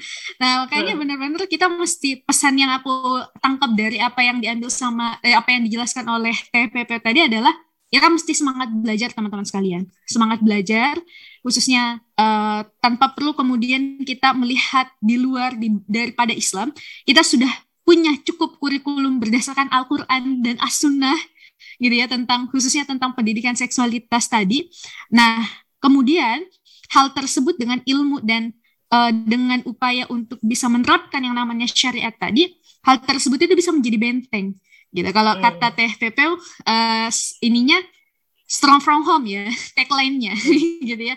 Nah, jadi teman-teman ada YouTube-nya juga nih Teh Febrianti Almera. Jadi kalau misalkan teman-teman mau nonton strong from home juga ada di YouTube ya Teh ya. Yeah. Ya. Materi-materinya banyak banget yang menarik dan recommended. Nah, kemudian teman-teman sekalian, sekarang kan Teh uh, kita nggak bisa pungkiri juga ya. Orang mungkin orang tua mungkin bisa berupaya untuk mendidik anak di rumah tetapi yang namanya paparan lingkungan kalau tidak kuat di rumah gitu ya, paparan lingkungan, paparan informasi dan teknologi itu betul-betul bisa mempengaruhi. Bahkan kadang-kadang ya. misalkan orang tua sudah sepenuhnya berusaha ideal, tapi ya balik lagi ya teh namanya misalkan anak-anak ataupun anak-anak itu kan juga manusia ya teh. Dalam artian manusia itu sangat begitu kompleksnya. Sehingga ya kadang-kadang ada orang tua yang sudah maksimal ada yang orang tua sudah berusaha seideal mungkin tapi ternyata kekuatan paparan di luar itu sangat luar biasa sampai akhirnya mempengaruhi si anak tadi hmm. gitu. Dan ini kan yang jadi hal yang apa ya teh mengkhawatirkan juga ya yang mengkhawatirkan juga bahwasanya adanya teknologi belum lagi kemudian hmm. sekarang itu udah mau berkembang lagi jadi metaverse hmm. jadi bukan nantinya nantinya teknologi bukan lagi bentuk uh, kayak gini kita bahkan bisa bertemu dalam bentuk tiga dimensi itu di masa depan gitu. itu yang sekarang dibangun oleh uh, Mark Zuckerberg.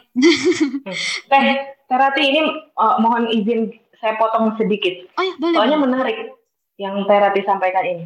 Begini, hmm. terkait tentang gimana kalau orang tua udah maksimal, tapi yeah, yeah. ternyata paparan di luar uh, kuat banget gitu ya, paparan mm -hmm. negatif khususnya. Begini. Mm -hmm. Yang pertama adalah kalau betul paparan eh kalau betul orang tua eh, rumah ataupun siapa pun yang ada dalam keluarga yang mengasuh atau diamanati untuk mendidik sesuai value uh, Islam gitu ya dan memang betul-betul terhadap anak dan ini dilakukan dengan keimanan gitu mm-hmm. sebetulnya tidak mungkin okay. terpapar atau kalaupun terpapar dia kuat. Oke, okay, masya Allah dia kuat. Kekuatan itu makanya dimulai di dalam rumah. Hmm. Nah, ini akan menjadi uh, menarik ketika kita ini bicaranya adalah memang kekuatan itu dibentuknya di mana? Di yang tadi fondasinya hmm. ada di 0 sampai 6 tahun tadi yang pertama. Maka kalau suami saya bilang sebisa mungkin kalau 0 sampai 6 tahun itu kita steril dulu dari hal-hal di luar. Oke, okay, termasuk gadget Karena, gitu ya, Teh. Iya, karena ini adalah masa pondasi, memupuk hmm. banyak pondasi kayak lagi bikin bangunan. Ini adalah tentang mem, ini lagi ngegali tanah dan pasang cakar ayam, hmm. gitu. Ini kalau di kondisi kalau di situasi usia 0 sampai 6 tahun keluar, ya itu di situ mungkin. Kenapa paparan dari luar ini pak kuat kuat kalau bahasa Sundanya, pak kuat kuat hmm. sama yang di luar gitu. Betul. Hanya kan kita ini manusia ya dinamis. Gak hmm. mungkin 0 sampai 6 tahun anak dikurung di rumah.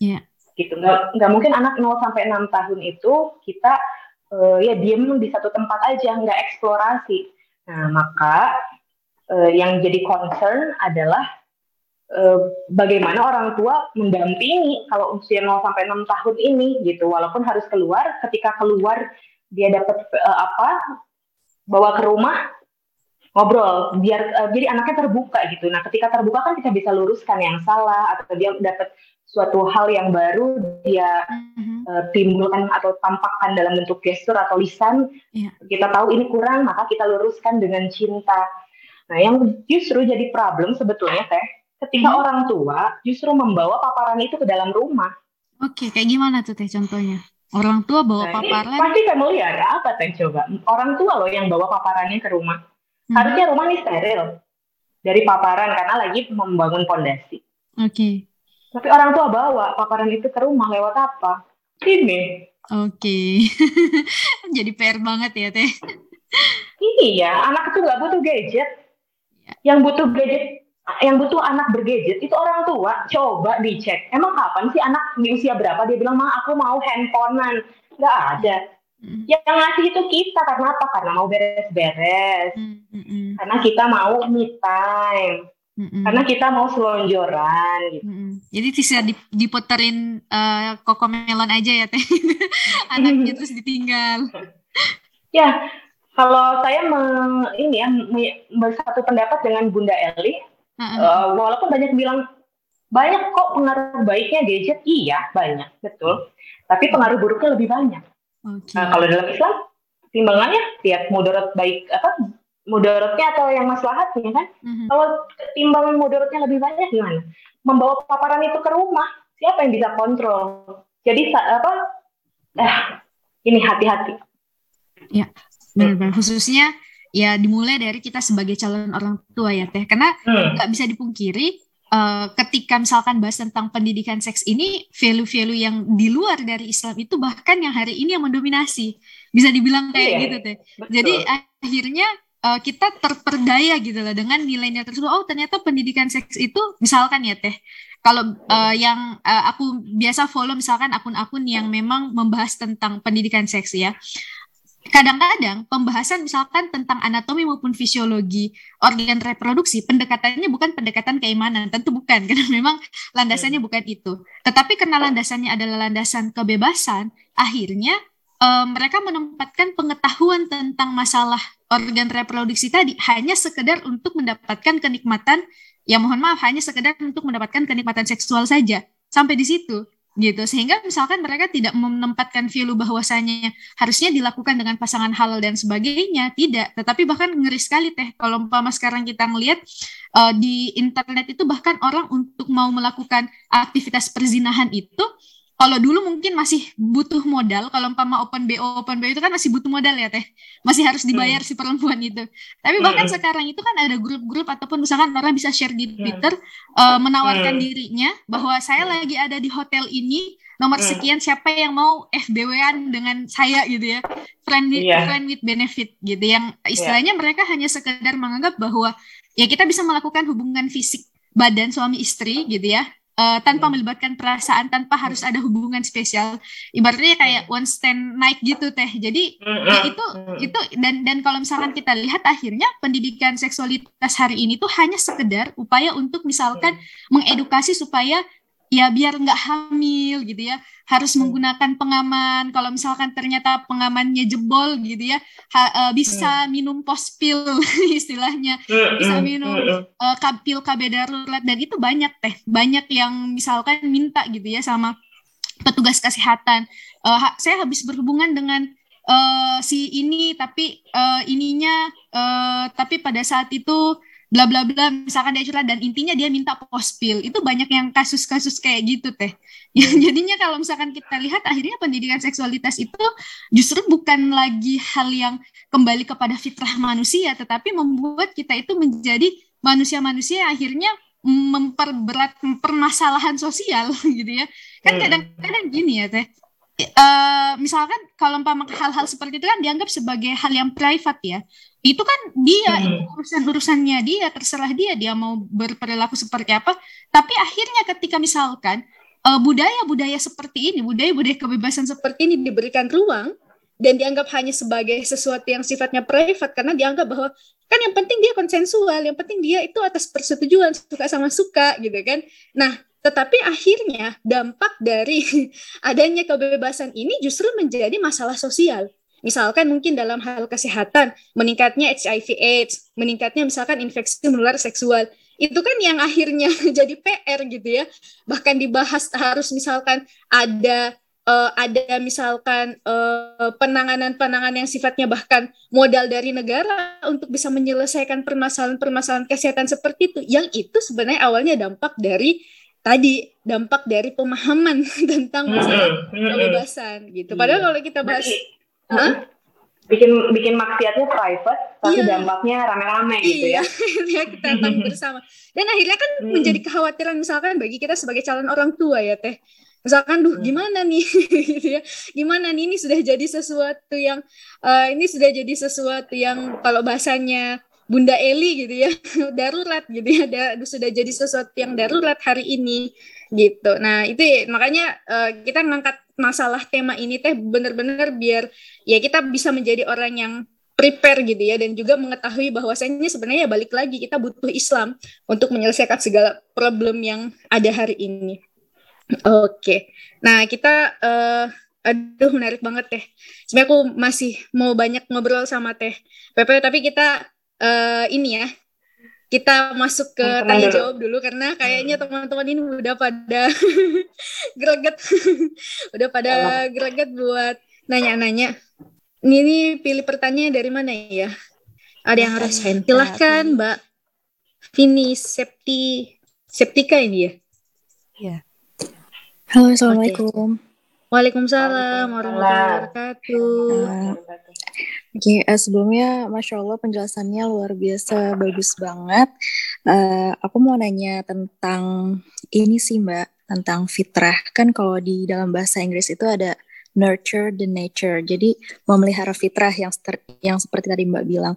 Cuman aku punya temen yang itu sebenarnya laki-laki, tapi dia uh, merasa dia tuh perempuan. Bahkan sekarang itu hmm, dia tuh berhijab gitu, sebagaimana layaknya perempuan, tapi dia tidak berorientasi ke hal yang negatif gitu.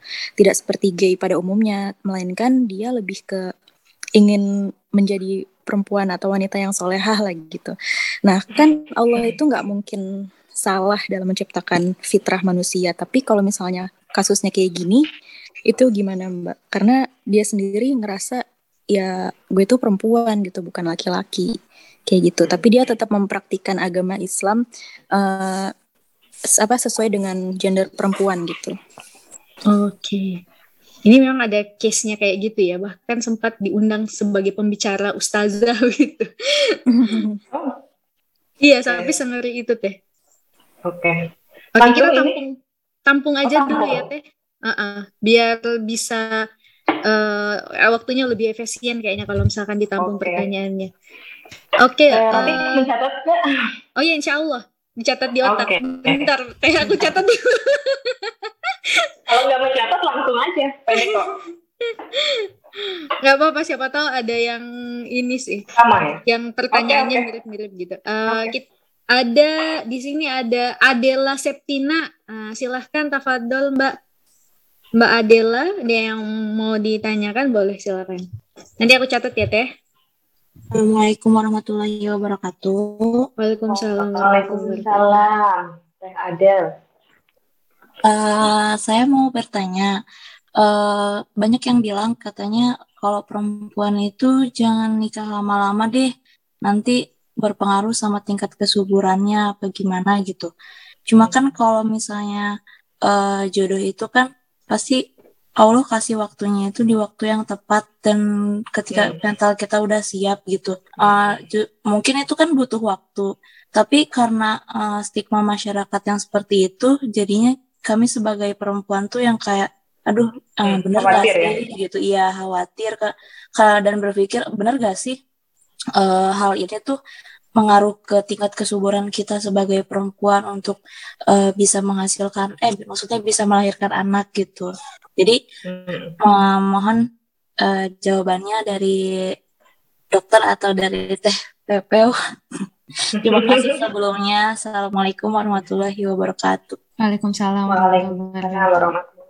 Oke, yang ketiga ada Mbak Cynthia Febrianti. Tafadhal Mbak.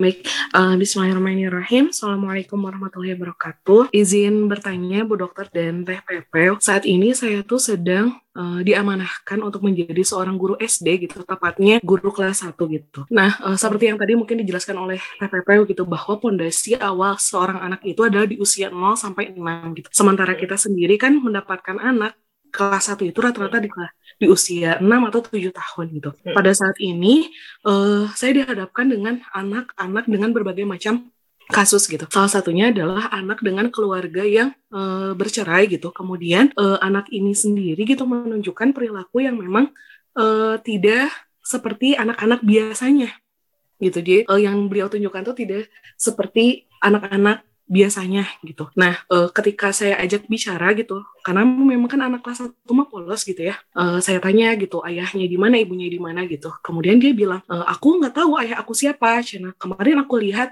uh, foto, aku lihat foto, terus ibu aku bilang ini mah orang jahat gitu. Nah, suatu hari aku ketemu sama orang tuanya gitu.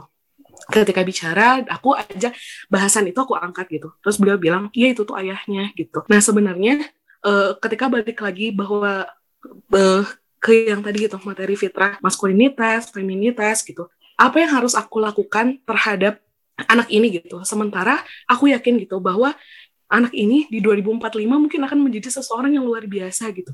Mm -hmm. uh, beliau akan melanjutkan apa ya perjalanan kita gitu. Nah, apa sih yang harus aku lakukan gitu selain memberikan cinta yang luar biasa gitu? Itu mungkin TPPU dan Bu Dokter. Ya, masya Allah. Terima kasih, Teh. Makasih banget uh, Mbak Cynthia Febrianti.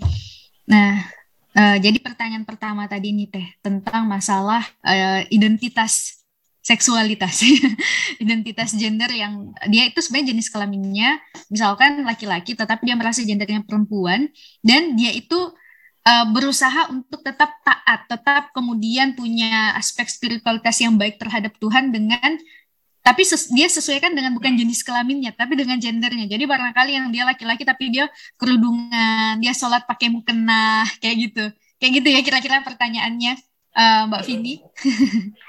itu maksud Teh iya, gimana Teh? Lalu tadi pertanyaannya apa Teh? Teh Vini? Tanggapan aja. Ada temennya, ada temennya yang begitu terus?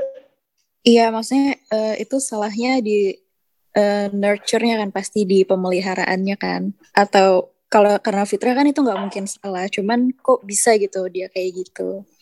Oke, okay. iya. Um, saya punya guru juga salah satu beliau ini namanya Kak Sinyo. Mungkin di kalangan teman-teman belum terlalu familiar ya karena uh, beliau ini uh, familiarnya di eranya saya. Dia bareng sama Bu Eli Risman. Eli Risman ini pakar parenting yang bawa parenting ke Indonesia awal-awal itu Bunda Eli. Nah Kak Sinyo ini dia berkiprah spesifik di uh, area ini pembahasan LGBT bukan pembahasan tapi mendampingi orang-orang yang punya penyimpangan ya khususnya LGBT plus plus plus itu. Dan Kak Sinyo ini sekarang bekerja di dia keluar dari pekerjaan utamanya saat itu untuk berkiprah di negara. Jadi di Indonesia ini ada tugas-tugas negara rahasia yang tugas rahasia ini diberikan kepada orang-orang ahli, salah satunya beliau. Nah, beliau ini menangani kasus-kasus tersembunyi yang memang tidak diangkat di publik juga, ini tugas rahasia dari negara uh, terkait penyimpangan-penyimpangan seksual yang memang sudah membahayakan tatanan masyarakat secara besar ataupun di uh, ini ya orang anak-anak atau orang-orang di orang-orang penting di jajaran uh, negara gitu. Dari beliau, uh, saya dan suami itu belajar istilah sederhana bahwa ini tentang keyakinan bahwa penyimpangan seksual setelah beliau berkiprah puluhan tahun sampai bahkan melepas pekerjaan utamanya untuk benar-benar masuk ke kolam menemani, mendampingi uh, para ya itu orang-orang yang memang membutuhkan bantuan beliau. Beliau mendapatkan secara kata kunci adalah penyimpangan fitrah seksual itu bukan biogenik, nggak ada biogenik. Tadi Teh Rati sudah menjelaskan juga ada kromosom bisa dicek itu laki-laki atau perempuan dan bagi kita tidak ada beda antara jenis kelamin ataupun gender. Sama aja. Yang menyebabkan penyimpangan e, seksual itu dari psikogenik atau psikologisnya dan sosiogeniknya dari lingkungan sosial gitu. Itu penegasannya. Jadi psikogenik, psikologisnya dan sosial. Ini berarti tentang apa? Interupsi dari luar. Interupsi dari luar nggak ada dari dalam, nggak ada biogenik tadi Teh Rati sudah jelasin bisa dicek. Kalaupun ada kata literatur psikologi sekarang bukan penyakit kok gitu. Ini uh, normal kok bahkan fitrah gitu. Ketika uh, sekelompok orang menekankan syahwatnya, maka berbagai cara ditempuh salah satunya adalah mengotak-atik penafsiran-penafsiran kesehatan, kedokteran, bahkan penafsiran dalam Quran, penafsiran dalam kitab suci, di otak-atik di sananya. Tidak ada, penegasannya tidak ada. Dan saya adalah orang yang besar di dunia entertain. Saya baru berhijab di usia saya 19 tahun 2010. Kemudian saya itu uh, eh, 2010 berhijab itu sebelumnya saya belajar Islam dan kemudian semakin intens. Dan ketika semakin intens saya kemudian mendapatkan beberapa kesempatan uh, untuk mengisi di beberapa uh, tempat, termasuk salah satunya ada perhotelan di uh, salah satu kota besar. kemudian ketika saya menyampaikan sesuatu yang berhubungan dengan fitrah, pulangnya saya dicegat sama seorang laki-laki ternyata beliau adalah manajer di hotel tersebut. Kemudian saya tanya, ada apa nih Pak? Bentar Bu, saya mau ngobrol. Nah, ketika itu saya ngobrol, dan singkat cerita beliau menyampaikan bahwa uh, beliau adalah mantan dari uh, orang yang merubah identitas seksualnya gitu. Jadi dari uh, laki pernah merubah laki-laki jadi perempuan. Kemudian uh, curhat doang gitu bahwa nggak nyaman. Biar gimana pun nggak nyaman karena tidak sesuai fitrah itu pasti tidak nyaman. Dan saya punya teman juga yang sekarang bahkan sudah sampai ke akhir hidupnya ya, sudah almarhum sudah meninggal. Beliau salah satu tokoh di pertelevisian teman-teman kalau saya sebutkan namanya pasti tahu tapi saya tidak mau karena beliau sudah insya Allah ya uh, ya saya selalu doakan karena di akhir hidupnya begini sepanjang hidup itu di dunia entertain ketika saya belum berhijrah saya masih di dunia entertain saya latar belakangnya dunia entertain teman saya ini uh, kalau ini kasusnya adalah penyuka uh, sama jenis gitu laki-laki kemudian saya tahu banget siapa pacarnya jadi kami berteman karena saya dulu lingkungannya seperti itu jadi saya bukan nonton dari TV, saya bukan baca literatur, saya lingkungannya begitu. Tapi saya, uh, alhamdulillah ya kodarullah nggak tahu ya, diselamatkan aja, nggak ada kecenderungan ke sana. Saya punya teman begitu, dan sepanjang tahun bertahun-tahun tuh dia bilang ya ini emang gue tuh sukanya sama laki-laki dan aku bawaannya perempuan gitu. Jadi dia kalau pacaran sama laki-laki itu dia sebagai perempuannya gitu. Dia masuk televisi, kemudian dia jadi uh, host, pokoknya terkenal sekali. Sampai satu titik ketika saya setelah menikah dia telepon saya, uh, Feb, kamu punya nggak kenalan muslimah? Aku pengen nikah, katanya. Tapi ini bukan pelarian, sumpah, bukan pelarian. Aku nih tahu lah ini aku udah salah bertahun-tahun ini. Singkat cerita setelah menyatakan begitu, saya tetap tidak membantu sih, karena saya masih khawatir uh, dengan beberapa hal. Kemudian sampai akhirnya saya menerima berita beliau meninggal.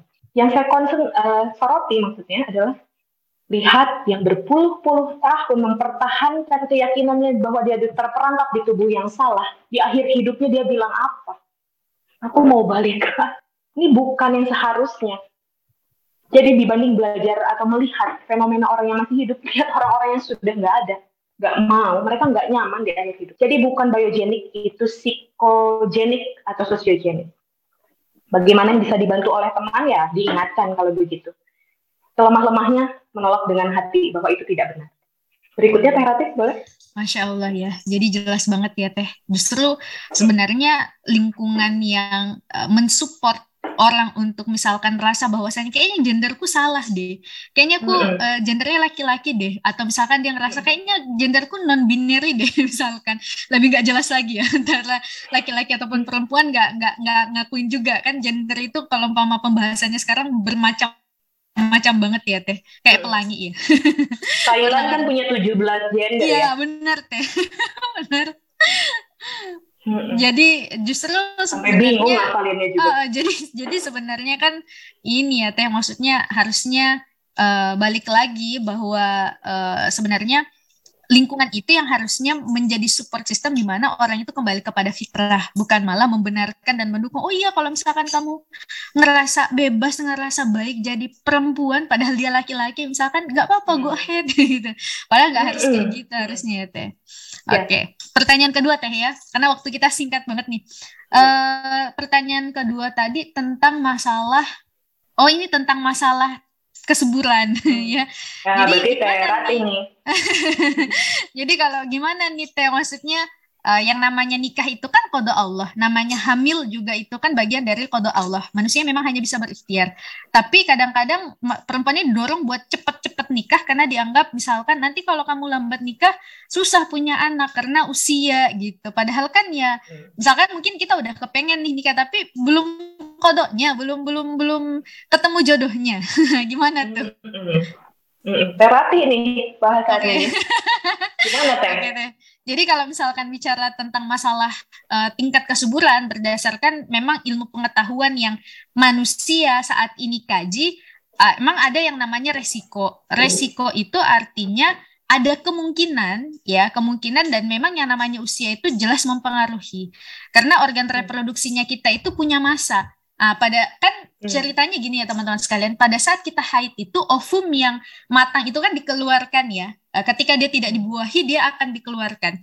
Nah, jumlah ovum yang ada di dalam tubuh perempuan itu terproduksi terbatas. Tidak selamanya kita akan memproduksi. Makanya kan ada masa yang namanya menopause Gitu, artinya hmm. menopause udah nggak bisa lagi kita haid, udah nggak terproduksi lagi yang namanya ovum dan tentunya itu berpengaruh terhadap apa ya? Itu berpengaruh terhadap masalah fertilitas ataupun masalah kesuburan. Hmm. Makanya orang yang misalkan eh, uh, 30 tahun ke atas itu memang beresiko tinggi untuk uh, susah mendapatkan lebih sulit dibandingkan dengan yang tidak. Tapi yang namanya uh, fertilitas itu sendiri pengaruhnya banyak banget ya banyak banget. Bukan cuma masalah usia.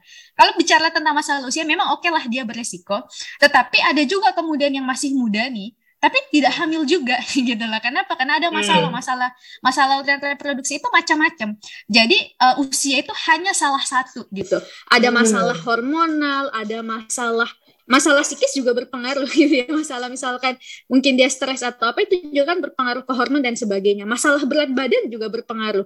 Masalah riwayat penyakit masalah riwayat siklus menstruasi yang tidak teratur ah itu juga kemudian berpengaruh gitu.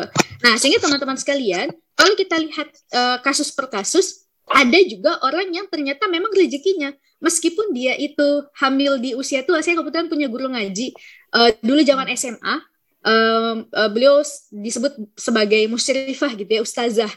Jadi beliau hmm. itu agak lama baru nikah uh, teh. Hmm. umur 30-an hmm. gitu ya baru nikah. Tapi pada saat menikah masya Allah subur banget gitu ya.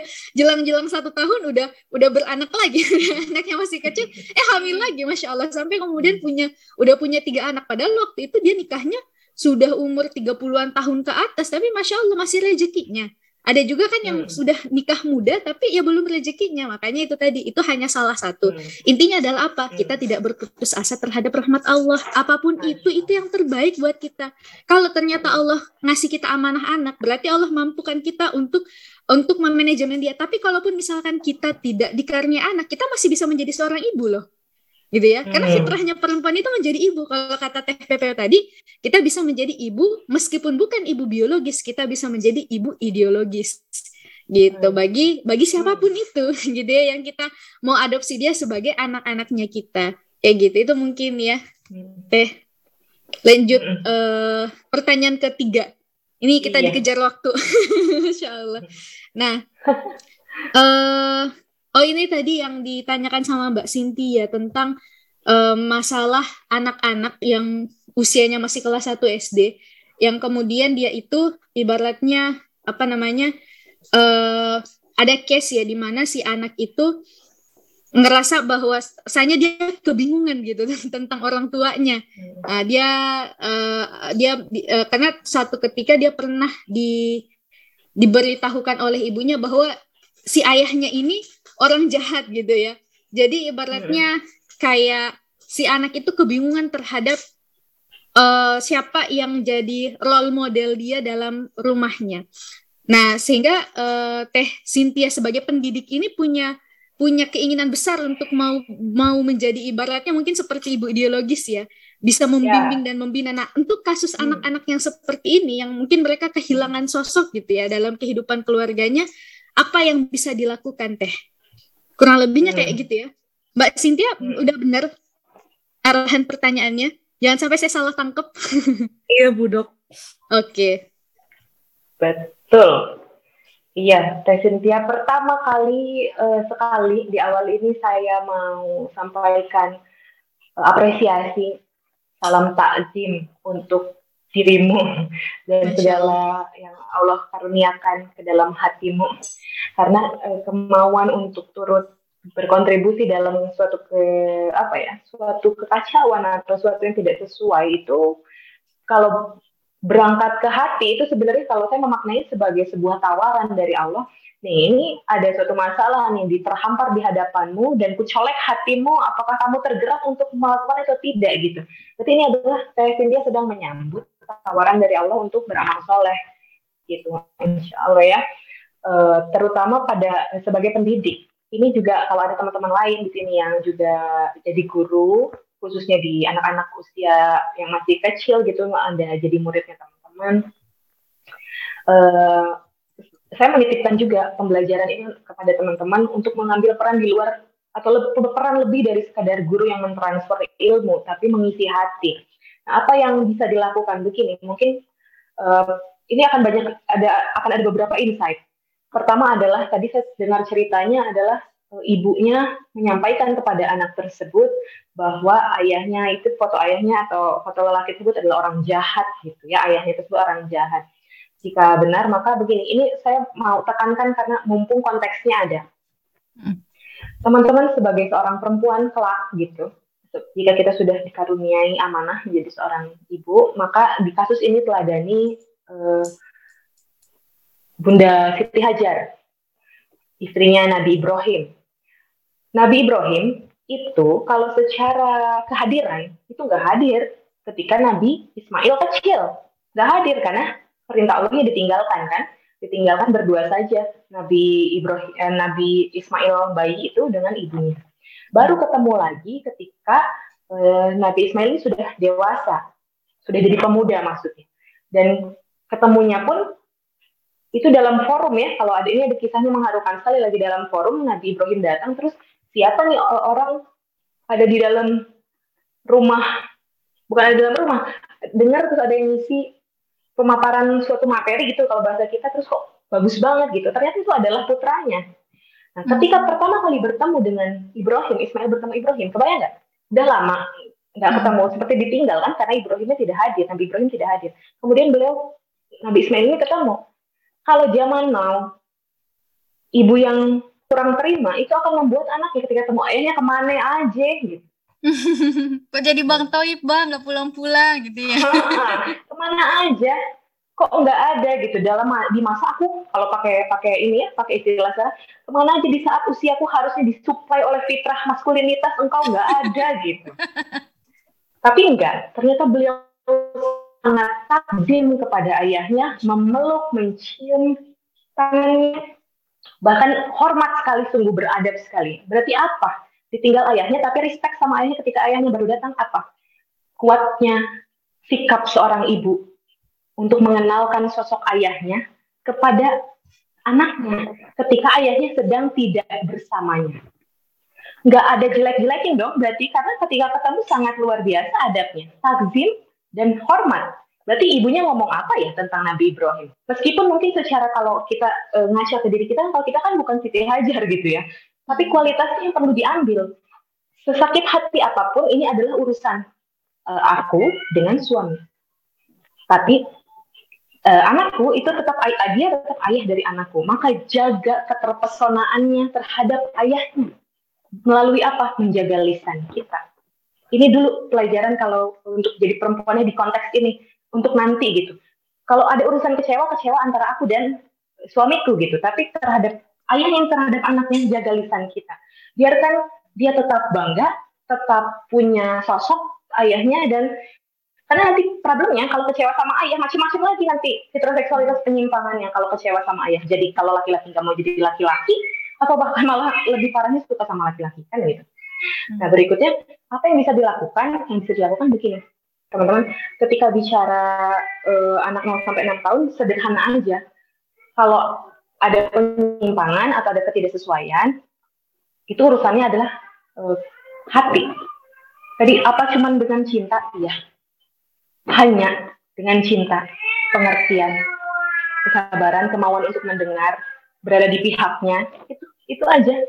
Jadi mungkin di luar dari jam sekolah ya luar dari jam sekolah atau di saat masa sekolah ada istirahat atau apa yang ngobrol sedikit tidak apa-apa, tapi ngobrolnya menguatkan. Wah, anak hebat, masya Allah. Kamu cerdas banget. Walaupun mungkin tidak seperti itu pada kenyataannya gitu ya, secara akademisnya kurang atau apa. Oh, kamu luar biasa banget. Hari ini wangi ah gitu. Hari ini wangi datangnya bersih banget ini. Pasti tadi bangunnya pagi sekali ya, segala Buat dia nyaman. Karena anak-anak yang seperti itu hanya butuh ruang cinta aja, penerimaan. Itu aja. Kalau udah nyaman gampang. Kaidahnya cinta dulu baru kepatuhan, cinta dulu baru ketundukan. Cinta dulu kepatuhan ketundukan. Gampang ikutin. Begitu Bu Dokter. Oke teh. Ini udah udah ada suaranya si Syadat aku dengar-dengar. Oh iya ya, masuk ya. Adik ini nih, anak pertamaku. Oh, anak pertama. yang yang iya. Yang nyari emaknya siapa tuh? Yang kedua? yang pertama. Oh, yang pertama. Iya udah teriak-teriak tuh. Masya Allah. Tapi uh, boleh nggak nih teh? Aku takut mendiskriminasi. Kebetulan ada yang raise hand satu orang lagi teh. Boleh nggak teh? Tapi kayaknya ini, aduh maaf banget. Oh gitu ya. Apa ya? Uh, oh, nanti iya. uh, mungkin dilanjut di uh, boleh teman-teman nge-DM. Oke oke oke. Kalau ke saya. Baik. Iya, aku juga nggak bisa maksa apalagi udah udah suara-suara yang iya iya itu. lebih menguntungkan. saya adalah kalau anak sudah bangun selesai. Oh, gitu. Baik teh. Iya, ya. betul. Mohon maaf ya teman-teman yang belum bisa dijawab pertanyaannya. Uh uh, teman-teman yang udah raise hand, teman-teman yang udah nanya di kolom komentar, mohon maaf atas hmm. keterbatasan hmm. Teh Pepo dan juga saya pada kesempatan kali ini belum bisa untuk memenuhi semua hasrat pertanyaannya Ilmu yang teman-teman uh, dapatkan malam ini semoga bisa bermanfaat. Kalaupun ada mau diskusi lebih lanjut bisa DM aja. Ya saya mewakili. Iya iya Teh. Uh, sebentar, kalau ada teman-teman yang perlu bahasannya tentang fitrah perempuan, okay. ini boleh baca di sini nih ada buku saya. Oh, saatnya ibu menjadi ibu. Ini baca di sini ini tentang uh, fitrah perempuan untuk kesiapan jadi istri dan jadi ibu. Ah, enggak, dicari aja yang begini. Gitu hmm, kali ya. Itu iya. lengkap terstruktur. Aku juga mau promo buku otak tanpa kotak tapi nggak nyambung dengan pembahasan. nyambung. Oh. Oke, okay. jazakumullah khairan katsiran bil jannah. Teh atas waktunya, atas ilmunya. Semoga Allah memberkahi, semoga Allah mudahkan semua. Semoga pahala amal jariahnya ngalir semua ke Teh PPU dan juga teman-teman yang hadir dalam forum kali ini. Saya mewakili Teh PPU uh, eh, selaku pemateri kita pada kesempatan kali ini mau mohon maaf ya teman-teman atas keterbatasan uh, kami. Kalau misalkan ada kesalahan kata dan perbuatan mohon maaf banget. Kalau misalkan ada kebenaran datangnya dari Allah Subhanahu wa taala sebagaimana firman-Nya al-haqqu mir rabbikum fala takunanna minal mumtarin. Sesungguhnya kebenaran itu datangnya dari Tuhanmu maka janganlah engkau menjadi orang-orang yang ragu. Semua kita tambah yakin dengan Islamnya kita, tambah yakin dengan fitrah seksualitasnya kita gitu ya. Tambah yakin bahwa Islam itu adalah way of life yang paling komprehensif dalam kehidupan dan juga solusi tuntas dalam setiap macam permasalahan yang hari ini kita alami. Sisters, thank you banget ya udah nyimak share do kali ini. Jangan lupa follow Instagram at sister.of.yours dan join Telegram dengan klik link di bio Instagram Sister of Yours. Kalau kalian punya ide topik pembahasan, kritik, dan saran, langsung aja DM ke Instagram aku at dr.ratihpaladini. Sampai ketemu seru-seruan bareng di edisi Share Doc berikutnya ya. Assalamualaikum warahmatullahi wabarakatuh.